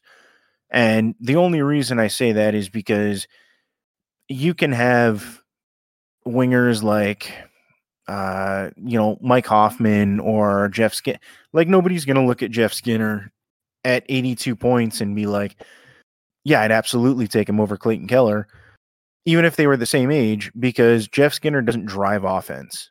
And I think there's there's a difference between play driving wingers and let's say Connor Bedard isn't a center at the NHL level. I mean, he didn't play center at World Juniors in either of the years that he's played at World Juniors. Let's assume he's drafted, doesn't really stick at center. He's still the number one guy. When you have No, I had I play had driving ability. second. Yeah, I- Matthew, Matthew Tkachuk go Tkachuk's a great- not great example. When you've got play driving ability, I don't think it's as big of an issue. I when you have talk about Tage position. Thompson. I have Tage Thompson, Charlie McAvoy, Clayton Keller, all in that same tier. When I have guys all in that same tier, I go with the better. you have I to go by higher position. Yeah, no, I Yep. I could see that. I I do think it comes down Keller's to- ability to drive play is ahead of of Thompson and McAvoy. And to me, um, you know, the only reason that I got McAvoy ahead of him, you know, that that's just man, he does so many things so well. Yeah. I mean, McAvoy might be the most underrated player in the league. It's unreal. Yeah, I, that's a The McAvoy Trophy. that's a question to to think about there because I there's plenty of underrated players in the league, but yeah, that that would be one to think about, and, and a big part of why he comes off as underrated is Hampus Lindholm's probably ahead of him in Norris votes. Hmm. So Which eh, love I love Hampus Lindholm's game, but that's not even close to me. And who's the better defenseman? No, but when you're talking about what wins you a Norris and the points and Lindholm being the power play guy there. Um, but anyway, so you got Keller at seven. I'm gonna go Tage Thompson at seven. Um, for Buffalo. all the reasons that we talked about. You know, that the goal scoring, him being a center. Um I do put him as like the first guy in probably my fourth tier in this. Uh, if Matthews and Tkachuk are in a tier of their own, um, and it kind of steps down from there. Tage Thompson at seven. I I love his game. I don't know that we're gonna see him replicate this season every single year of his career. Um, if we do, I'd have him much higher, uh, probably up at four, just behind Adam Fox. We'll see how he does. You know, we'll have to go from there. So at eight, Buffalo this is tough. This is. I'm debating between two players, two centers. I'm going to go with the guy I went earlier. I'm going to go PLD, Pierre Luc Dubois. he He falls that far down. he arguably Winnipeg's best player when he plays committed. The problem is is getting him to commit. He had this issue in Columbus. He had this issue in Winnipeg. Will he have this issue when he inevitably winds up in Montreal? Who knows? But I think the issues he's had, yeah, this causes him to fall this far. So, because of all of those same issues, um, I'm going Jordan Kyrou.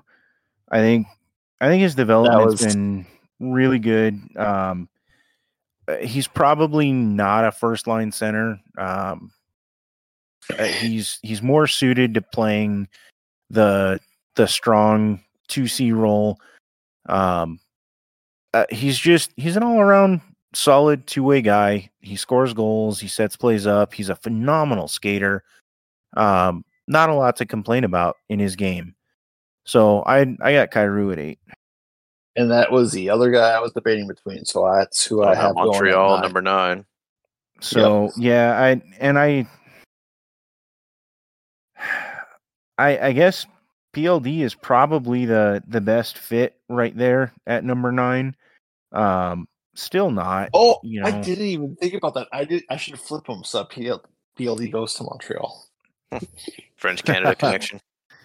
So yeah, PLD's probably at nine for me. Um I Over Mikhail Sergachev, the original pick. Yeah, I I like Sergachev, but I I think Sergachev is a little bit overinflated because of where he plays. Um, I think he's a I- second pair defenseman at best. yeah, I I agree. I I think the points are there, but he looked shaky when Victor Hedman wasn't in the lineup this year when he was asked to be that guy. Um, so I I don't I don't think he belongs in the top 10. I think there's there's other guys that fall in there just slightly ahead of him. Um so yeah, I I guess PLD is probably the guy for me at 9. Okay, Montreal gets PLD. So um moving on to 10 10. 10 10's a tough one because there's there's a serious drop off um in talent here when you get to number 10 um uh, it's not not the same class of guys that we talked about in 1 through 9 uh this might be a little bit off base here um a- and maybe undeserving at this point but I think over the course of the next year or two, Dillon Dubé makes a, a solid case for being at number 10. Um, I, I think Carter Hart could make a solid case for being at number 10, but I'm going to have to go with Samuel Girard. Um, and actually, Jacob Chychrun could make a, a solid case too at number 10. But to me, it's it's Samuel Girard. Uh, he went number 47 overall to Nashville. Um, big thing on his side, he's got a Stanley Cup. Um, you know, he's he's basically been in the league since his draft year. Um, you know, well, sorry, one year after that, he made his debut with Nashville. Um, pretty consistently been a 30 point guy or better. Um, you know, his his breakout year probably 2020, um, 2020, 21, uh, 32 points in 48 games. Realistically, on another team, he's probably better than that. But he's played behind Cale Makar and Devon Toews. His power play time has been limited to the second unit. And anybody that watches Colorado knows that Colorado's second unit sees about 20 seconds of every power play. Um, eh, he just doesn't get quite the same opportunity. Um, even now, Bowen Byram is looking like a, a point guy. Samuel Girard might be the odd man out there. So, but I, I, I, think think Sam Girard's gone in the next year or two. I, I do think whoever gets Samuel Girard is gonna get a, a solid number two or number three defenseman. Not second or third pair, number two being, you know, your low end top pair, number three being your high end second pair. Um I I think he's that guy. So and additionally, if I remember right, Samuel Girard is no, he's a left left hand shot. Say if he was a right hand shot, it's almost a lock, but even as a left hand shot, I, I think he's who I'd have at number 10. So, just out of curiosity, No thought at all for Patrick Laine in the top ten. No, I I think I think this gets back to the same thing that I brought up with Jeff Skinner. Guys that drive play on the wing have a ton of value to me. Guys like Patrick Laine that have a phenomenal shot. I don't want to call them a dime a dozen because they're not. But if you can't drive the play the way you know a guy like Keller does, or you know Liney's Laine's playing with Johnny Gaudreau now. Um, prior to being in in Winnipeg, he was playing with Mark Scheifele. We're talking about wingers that drive play and score goals. Kyle Connor. You know, there's so many guys that I think do a much better job than Laine at driving the play that can still score goals. Laine is absolutely a first rounder. He, he, probably goes in the top 15. Um, but a guy that just scores goals isn't enough for me to to go in the top in some drafts, not in this draft. So I'm actually going to be piggybacking on yours. I'm going to Sam Girard as well. To me, he's to go back to this Charles McAvoy most underrated player. Sam Girard is absolutely in this conversation as well. He's phenomenal offensively. He just doesn't get the run because how can you when the team has Cale Makar? He's much better than he gets credit for defensively. He's an insanely good player that some team is going to be really lucky to have when Colorado start needs to start looking at clearing up cap space. Yeah, and and of everybody we talked about, he's the only guy that's got a Stanley Cup right now. Uh, that yeah. that does matter. I mean, when you yeah. talk about what a guy accomplishes in his career, if your name's not on the cup, you know, yeah, you might have had a great career, but nobody looks at Jeremy Roenick and talks about like how amazing his career was and how he's one of the best US born players ever because he doesn't have a cup that means a lot. So Sam Girard being the guy in that group that wins a cup, you know, that's that's a big deal. So my honorable mentions in this, Filip Gustavsson, I think he's going to be a great goalie. Um, you know, he he did a great job with Minnesota this year. He went at number 55. Um, Dillon Dubé, 56. Like I said, a couple years out. You know, maybe he's that guy. The one that I wouldn't call depressing or anything like that. But Filip Hronek, um, Detroit took him. That was on a compensatory pick from Arizona, unfortunately. So that that should have been Arizona's pick. Um, you know, yeah, it was the pick we traded them for. It was a pick we traded them for Jacob Chychrun. Yeah, yeah, it was part of that. So the the Hronek deal you know that that sucks. I I think he's going to be a great middle pair defenseman. Um, you know, definitely makes my honorable honorable mentions there. Um, talked about Jacob Chychrun. Um, you know, a couple guys in the top ten that busted. Olli Juolevi.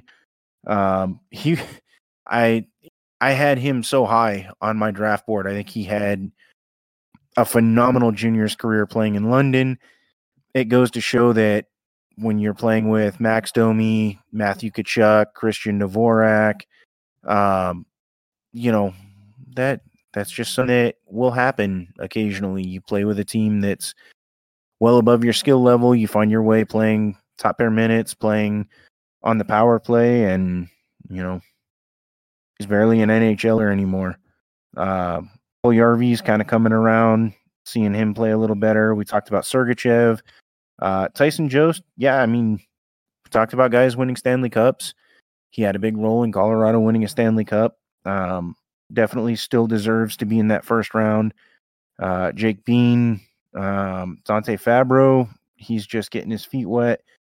Um, uh, it for for the draft, it was it was a weird draft because I I think there's a lot of NHL talent that came out of it, but I don't think outside of those top nine players we talked about that it was as elite as some of the other drafts that surrounded it, especially 2015. Um, Really, really quick. Tyson Jost didn't win the Stanley Cup. sorry, I'm thinking JT Compher. Yeah, he was traded to. Minnesota. He was Traded to traded to Minnesota, Minnesota that trade deadline. How Unfortunate. how much would that hurt? A lot. Yep. Well, that that's similar to um, you know, Vegas trading. Who'd they send to Montreal in the deal for? Or not? Was it Montreal? Maybe it was Detroit for Tatar. I I don't remember who it was, but when Vegas was on their run in year one, and I want to say they brought in Thomas Tatar. They gave Detroit like a first, a second, and a third, and they had to clear somebody out of the room to make it work numbers wise. And I don't even know that they were part of that trade to get Thomas Tatar. But when Vegas brought in Thomas Tatar, somebody was the odd man out. And then Vegas makes their run to the cup final. And granted, they don't win, but how do you feel if you're that guy in the room and you end up being the odd man out? What is how, how do you feel in that situation after the team's accomplished what it has and you've been part of that? Ouch. Yeah, I would just smart for the rest of my career. Yeah. Be Uh, oh I mean, is that Tyson Jost right now?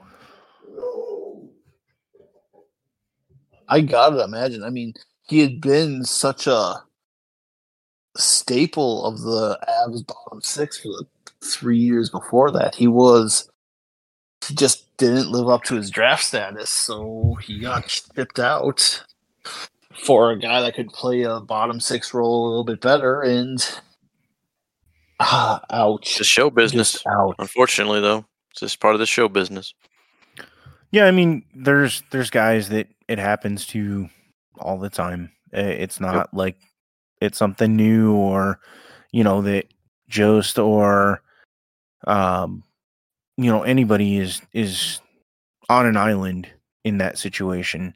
Yeah. um you know it's got to be hard if if you're the guy that's clinging to you know the the fourth line and and you're on that line as an energy guy and you've got you know a little bit of upside and the team goes out and makes a trade for a second line winger that pushes somebody off the second line to the third line and somebody from the third line into your spot and you're the odd man out and whether you get shipped from that team or you get to sit in the press box, that's got to be one of the hardest things to do in hockey when you've put 50 or 60 games in and given it everything you got and, you know, broken bones and bled for the team. And the team goes out and adds, and you're the odd man out. Yeah, yeah, and it's something you'll see every trade deadline, every single one, because it's just going to repeat itself. Every just team business. wants to get better. Who do you feel worse for? Do you feel bad for the guy who ends up being the 13th forward who spends all but five or six games of the playoffs in the press box and wins a Stanley Cup? Or do you feel for the guy on a team who's a legitimate cup contender who ends up being the 13th forward but ends up being eliminated in the first round despite them adding? The first round, because at least you have a cup the other way. But do you, at that point, do you feel like your name's on the cup because you were an extra forward after everybody else contributed to you winning, as opposed to the guy who got eliminated and you can look at your team and go, or your front office at least, and go, you made that move, you gave up the assets, it didn't help. You should have played me. This is on you. I'd probably go with Yeah. yeah. Uh, I still want the cup. I still want the cup. It's I understand I understand the point, but at the same time, you were part of the driving force to get to that point to be good enough to go out and get those players that then help you win the cup. Yeah, It but that's that like you're not a bigger piece. That's like going out to a bar with one of your friends and you see a girl at the bar and you go up to the bar, you talk to her, you lay it on as thick as you can for like three hours, and then your friend walks up, orders a drink, grabs her by the hand, and walks off with her. Well, that's Yeah, just a I shitty think- friend. I mean, it's like Well, well I mean, yeah, you got a it's the ring, but same like feeling. what I you do mean, for like the ring you, too. you went I mean, you went so hard into finishing But- that But but the difference is you still got the ring. You still got the girl. yeah, but I didn't do anything. I no, just you showed got to be and- the best man at his wedding. You were still there when she got married, but it doesn't mean you did anything to to do it. yeah, you helped set the table that they Yeah. sat at. I mean, Yep, yeah, exactly. I mean, And Awesome. your name is on the Stanley Cup for the rest of it. yeah, I mean that you can't argue with that because eh, you got to be on the roster to get your name on the cup, whether you're a player, coach, whatever. And I, I do agree with you from that point. I part of me still thinks that as a player, as a competitor, mhm. I'd be I'm more with on upset. I'd be more upset as a competitor sitting in the press box watching my team win a Stanley Cup than I would be watching them be eliminated in the first round, knowing that I could have done something to help I'd push see- them through. I, it. I'd be more upset being eliminated in the first round because I'd be feeling helpless. I'd be feeling I couldn't do anything while I just watched my team lose. And not only that, as they're losing in the first round, they didn't even feel that. Um, they didn't Yeah, even but I, feel I can look at ownership and be like, I'm better than that guy. I could have helped. If they win the Yeah. Stanley Cup, you don't even have that justification. You can't be like, I could have helped you do that because they How didn't need your help. How many times have we seen that 13th forward go on and sign a decent deal the year after that cup, though? You Yeah, I still mean- go and you play for other teams. You have the ring. You're on the cup. End of story. The other one, you're washing out of the NHL in two, three years, anyways. Hmm. I don't know. maybe not. I mean, I mean, I remember Tyler Seguin getting scratched when Boston won the cup. Well, yeah, that's that's different. That's different. That was Boston being Boston. I don't know. I like I said, I anything to get my name on the cup. Absolutely anything. However, the glory of I- you earning your name on the cup and contributing, being on the ice. like think about living with the fact that every time you tell somebody your name's on the cup and they ask you like Oh, how many goals did you score? how you was do? it like what was it like playing in the playoffs and you're like well my name's on the cup but i didn't actually do Do it you do you think Taylor Raddysh really really is that upset about it?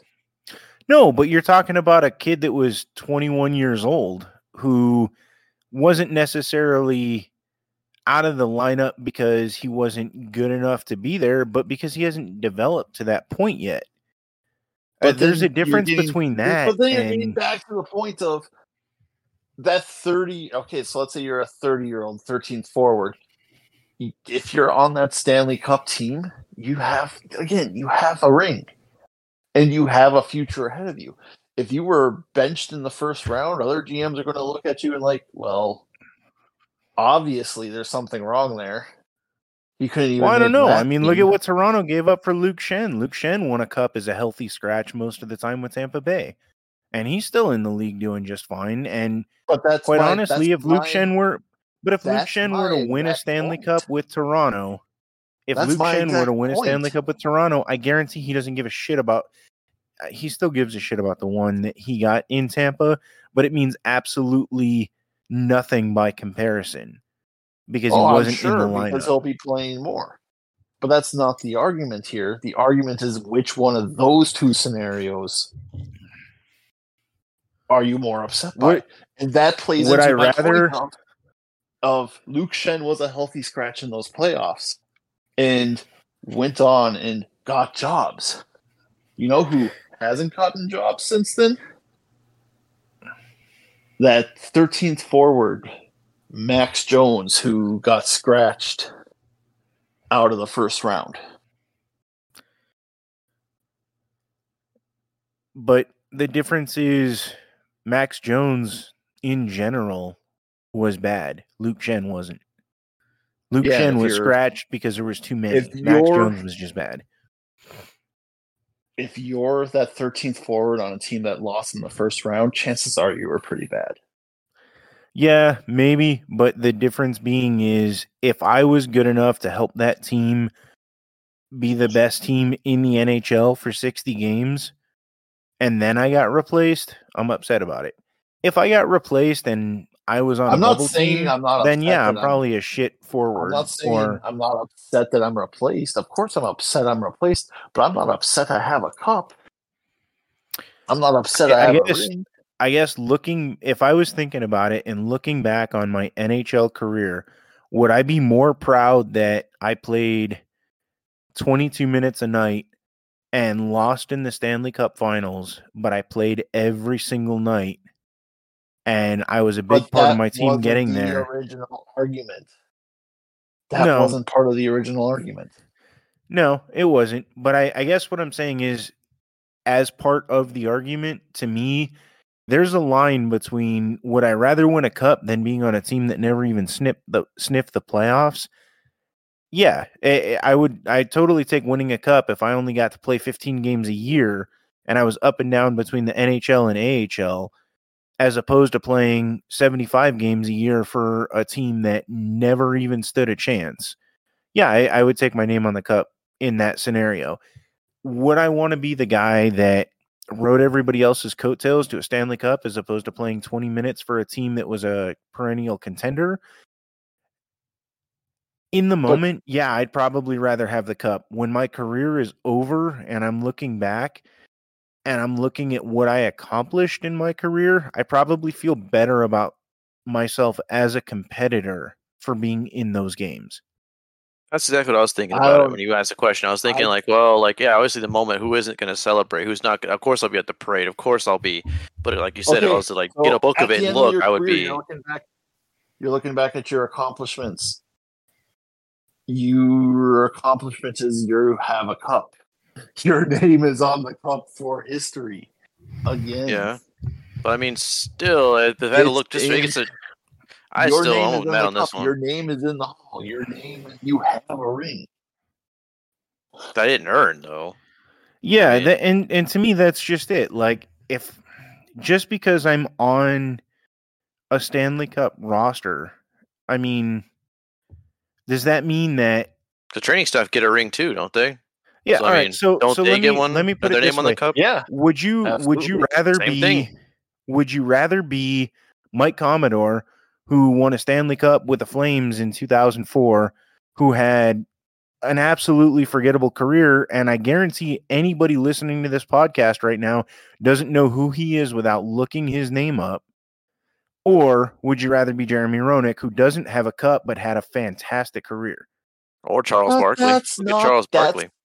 That's not the argument we were having. no but it it it still leads to that same point like Yeah, it, it kind of does it kind of does because Jeremy Roenick had I'm I'm Jeremy Roenick. Yeah, Sure, but in that in that circumstance, Jeremy Roenick never even played for a cup. Most of his playoffs were first round exits. yeah, So yeah, it, it really is that circumstance. Like Mike Commodore's got his name on the Stanley Cup, no, it's not that circumstance. he's Jeremy not a guy anybody's ever going to remember. round. Jeremy Roenick had a fantastic career, but I think he only made it beyond the first round once or twice with what maybe once with Philadelphia and once with San Jose. And that's But it. you know? Otherwise, he was a perennial first round exit, but he was one of the best American players to ever play the game. One of probably yeah, the that's top. Not, that's not a scratch in the first round. The Right, argument that's my was point. scratch in Well- the first round. No, my argument was would you well, yeah, he wasn't a scratch in the first round, but to the point, would I if I was a scratch in the first round, I can look at my team and go, You fucked up by scratching me. If they win the Stanley Cup after I'm scratched, I can't look at my team and be like, I see what you're they would have won with me or they needed me because they won without me. And now I feel useless. It's just like that that office meeting where he's getting his handshake and it's like he's like, "Oh, good job on this." You're like, "I just showed up, pal." I don't know. Yeah, like I, I didn't actually do anything. I'll take the credit, but Going at the end of the of the Call of Duty match, you get one kill or something. Like, okay, yeah, hey, yeah, but if I'm that guy that got scratched in the first round or, you know, eliminated in the first round and was still, you know, a third line forward or something like that, I'm more happy being that guy. Because If now I'm going to go into scratched in another the team. first- if Now I'm going on to scratched by a another team team and I'm going- first round. You're not a third line forward. You could be. I mean, you just talked about Taylor Raddysh and, you know, how happy is he to be But you also you also admitted that that was a completely different circumstance. it is, but circumstance changes.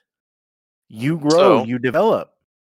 to what do I want my name on a Stanley Cup? Absolutely. Would I be upset or more upset that my team scratched me to win a Stanley Cup as opposed to getting knocked out and saving myself the heartache of knowing that my team was too good for me and that I was useless when my team won a cup so that I can go sign with another team and potentially win one and feel like I earned one? Yeah. Yeah, I I would feel worse And if you in never that scenario. ever, ever, ever sniff the playoffs again, which is a very real possibility as the said 13th forward of a team that got knocked out in the first round. Well, I mean, maybe you're Pat Maroon.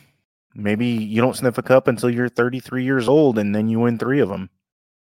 Yeah, and I don't That's think true. anybody would. I don't think Pat Maroon would change a day of that. Right. But he was he was that 13th forward that was getting scratched before he won a cup. Getting He eliminated in the first round. He was also scratched in the cup. So all right. Well, I don't I don't know about that. let's uh moving on. Moving on to our contest you guys are having, right? You guys are doing some with the mock drafts and your Oh, donations, yeah, yeah, right? yeah. Yeah. So all right, just as a, a refresher, we talked about this a couple weeks ago on the podcast. Um, after the draft lottery, not on our show next week, but Grandy and I will be doing mock drafts. Uh, I believe Tyler will be submitting one as well. And Tyler, are you doing a full first round or are you just doing top 10? I'll do the top ten. Yeah, for top ten I can do. So Grandy and I are going to do an entire first round. Um, you know, we we might ask for some fan submissions or something here, but basically what we're doing is we are going to mock, come up with our own mocks, individual mocks, um, for every lottery pick. Uh, lottery picks being picks one through sixteen, I believe. Um, you know, any team that can win the lottery, uh, five dollars towards our own charities. Every pick 17 through 32 will be $10 towards our charities.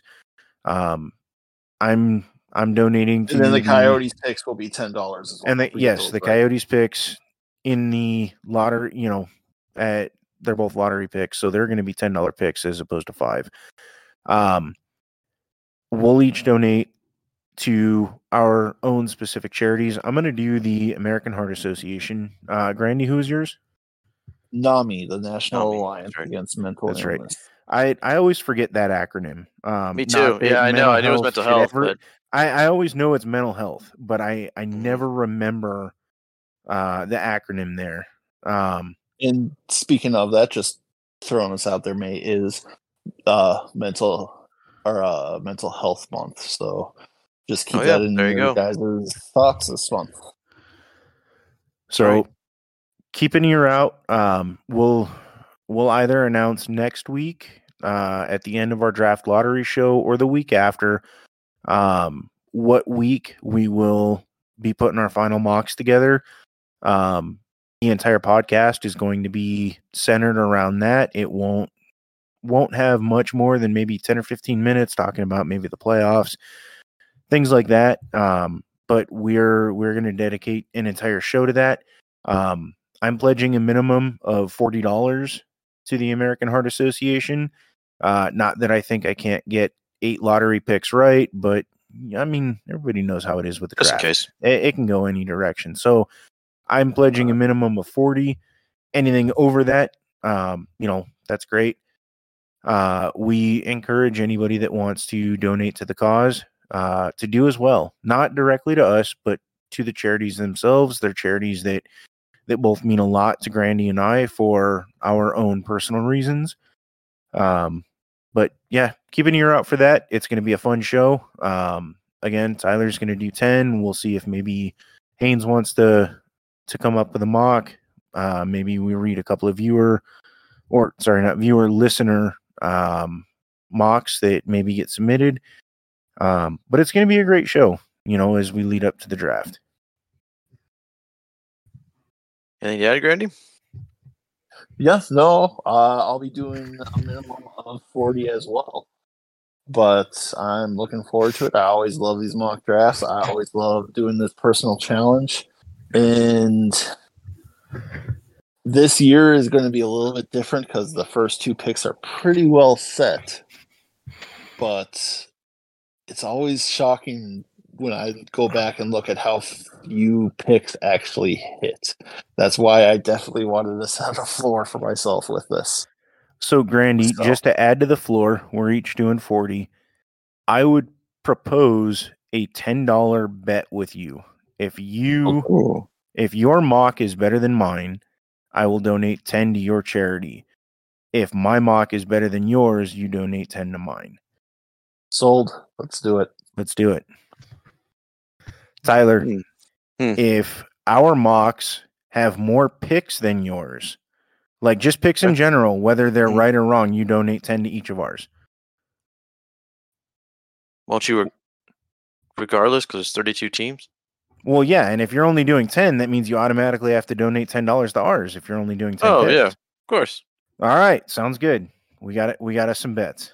Actually, I was going to say, if I hit mm, six of my 10, I will donate 20 to whoever wins the contest. Which Tyler it. actually did last year. Just I did win. throwing that out I did. there.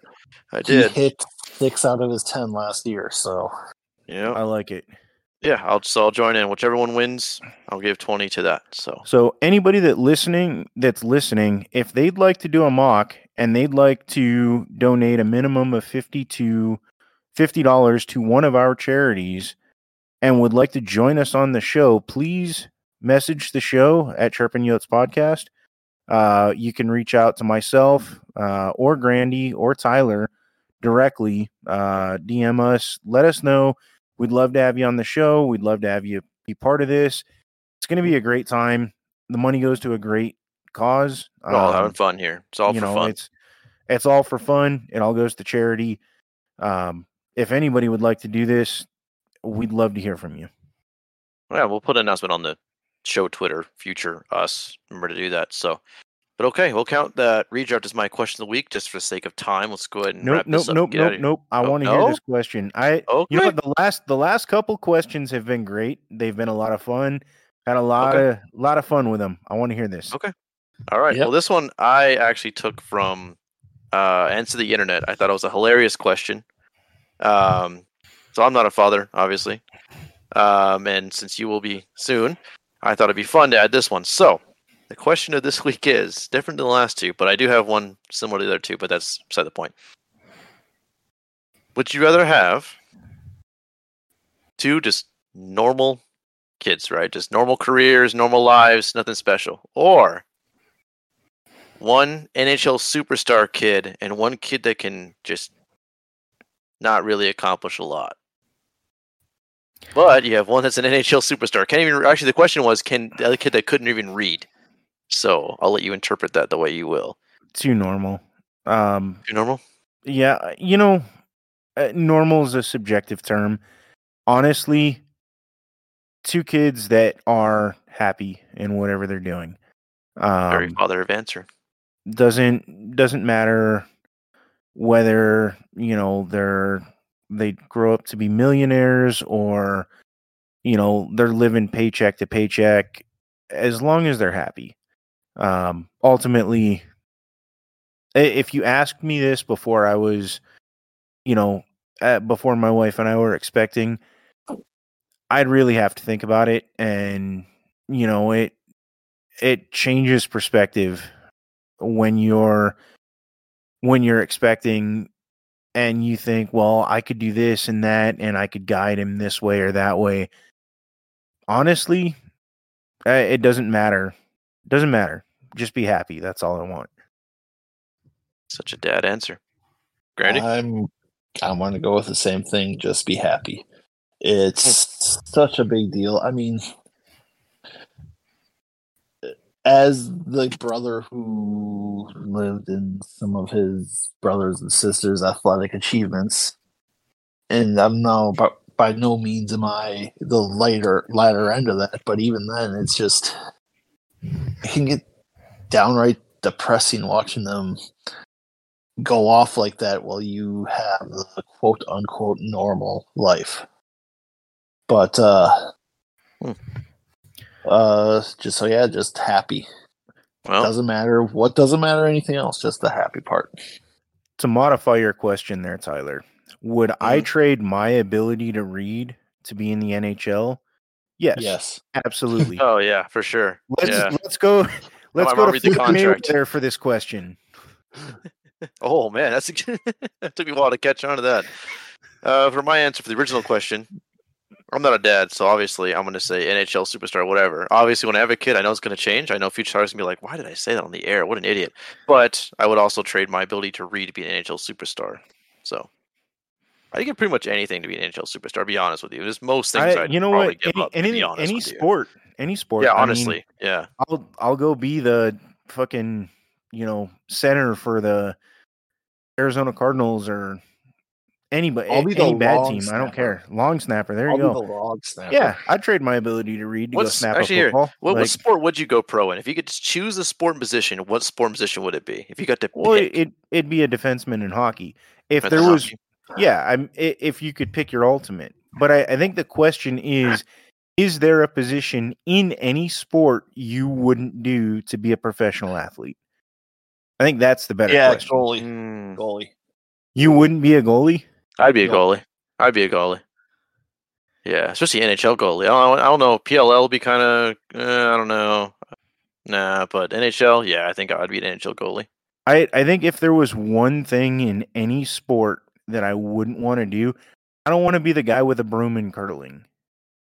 That looks Yeah, like the most go. boring job in any sport in the world. Hey, you're getting gold Like, medals, you're baby. Just sweet. I don't gold care. medals, baby. care. If there's if there's anything in any professional sport that I wouldn't want to do, it's probably that.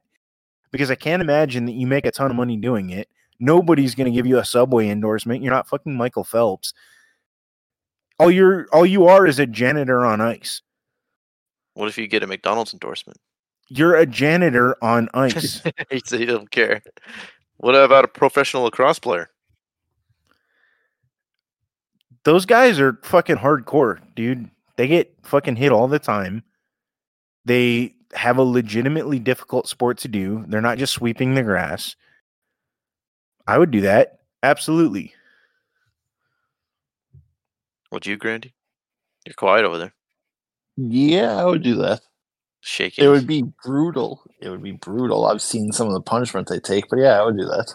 But think about it like their hockey's a brutal sport and they take a ton of punishment, but when you're dedicated to the sport you love, Doesn't it matter. makes it it makes it worth it. Can Yeah. you really be so dedicated to pushing a broom on ice? How do you even practice curling? How do you even? I mean, how do you even like? How does that? There's there's curling rinks up here. Yeah, like, I- how do you like? What, how, the sport? Like, how? do- What's the tactics behind curling? I'm just genuinely curious. I'm not trying to be a dick. I promise. I'm genuinely like, so, how? so actually it's it's really fun to watch on TV because it's like darts in a way. Um, which actually makes it kind of fun because like if you think about it, like people play stupid games like Candy Crush. I- It's like the simplest thing in the world, but people actually do it and they get addicted to it. And it's so much fun to watch on TV, but it's still like not I- impressive. yeah, like Well, it's like esports to me. Like, I feel like, yeah. I mean, I, I guess you're in a sport, and that's air like quotes. but you like, could be mean- 350 pounds and play poker. It's not impressive to me. You're not an athlete. so You're a guy yeah. who's good at math and probability, Well, not me. like like chess. I no, is you know what? That's not fair. That's not fair Chess to say actually- because yeah, chess pretty- requires unbelievable intellect to to be a master at your craft. So that that's a poor example. Um, checkers would be a much better one. Um, yeah. uh, you know, like that sort of thing. There, you're not an athlete. I'm sorry. You're good at poker. Good. Go to a casino in Vegas. I can go to a casino in Vegas and get lucky and take home five grand. It doesn't make me an athlete that just made five grand. That's a good point. Makes me an alcoholic that got lucky. Aren't we all? Okay. Well, thanks, boys, for answering my question of the week. Next week's it's doozy. I got them lined up now, and I think next week's will be a lot of fun. So, See, see, you gotta right. ask them every week. Doesn't matter how long the show runs right. because they're fun. They're Okay. fun to answer. next week's it's going to be a good. I can't wait for this one. Uh, that was the one I was debating on. I wait, earlier. on, I was like. I don't know which one it was. Huh? So, Grandy, are you gonna stick with goalie? You wouldn't be a goalie. I I didn't hear a reason why. no, no. Like, why would you be not a want to be a Yeah. goalie? Because Especially if you're guaranteed a superstar. so I mean, that was something I- too. Well, it'd if I'm guaranteed a superstar, I'd be a goalie. For Well, me, yeah, that- that's the whole I have- question. like, if if you were going to be a superstar in a sport, is there a sport that you wouldn't do it? okay, superstar. I didn't hear the superstar part. Um, Yeah, like I don't care about being a superstar ice janitor. There's a curler Well, out there somewhere that's I'm a just seething if- right now. He's so he's gonna, pissed he's gonna right kill now. us. He's gonna get us. We're gonna I'm a angry super- male. if I'm a superstar, no, there isn't a sport I wouldn't do. Pickleball. Nope, I'd be Badminton. pickleball. Badminton. Badminton's okay.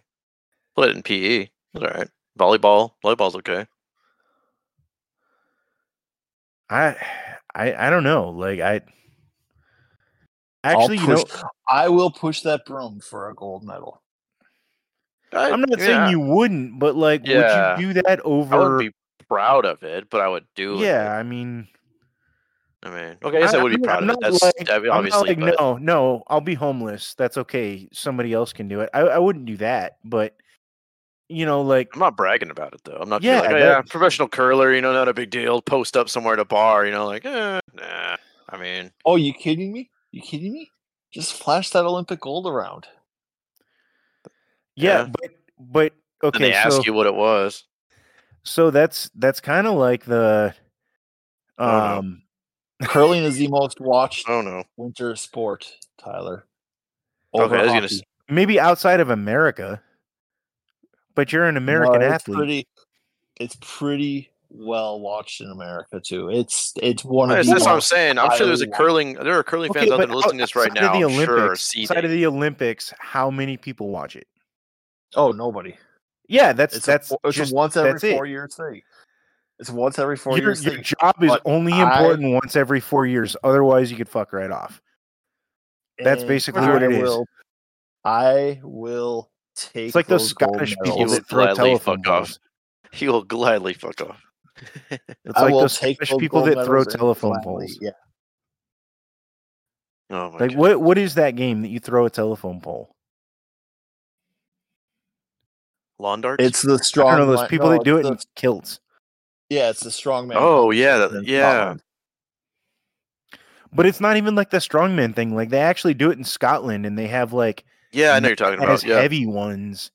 The Like ESPN yeah, I Ocho. know the strongman one you're talking about, where like you actually lift those dense fucking logs that weigh like 500 pounds, and then you have to run across a field with them while people are like shooting darts at you and shit. That's that's intense. Well, then you have but the one uh, where there's, like, too. Yeah, like those those are knife. games. That's a sport Yeah, too. see, okay, like so if you like flashed your gold medal for being the broomer in a curling match, Is that the official somebody- term for it? I don't know. I have no idea what they are. Sweeper, See. broomer.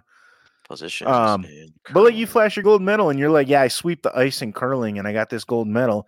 And some guy walks up to you and he's like, yeah, I make a hundred thousand dollars as an accountant. You guys are like Wow. on the same level to the girl that you're talking to. You know what's crazy? You said like the broomer. The, It says the, I'm doing the, it for the girl. the playing positions are commonly known as I just lead, mean, like, second, third, that- and fourth. Wait, what? The playing positions are commonly known as lead, second, third, and fourth. The lead is the player who delivers the first two stones. The second plays the third and fourth stones.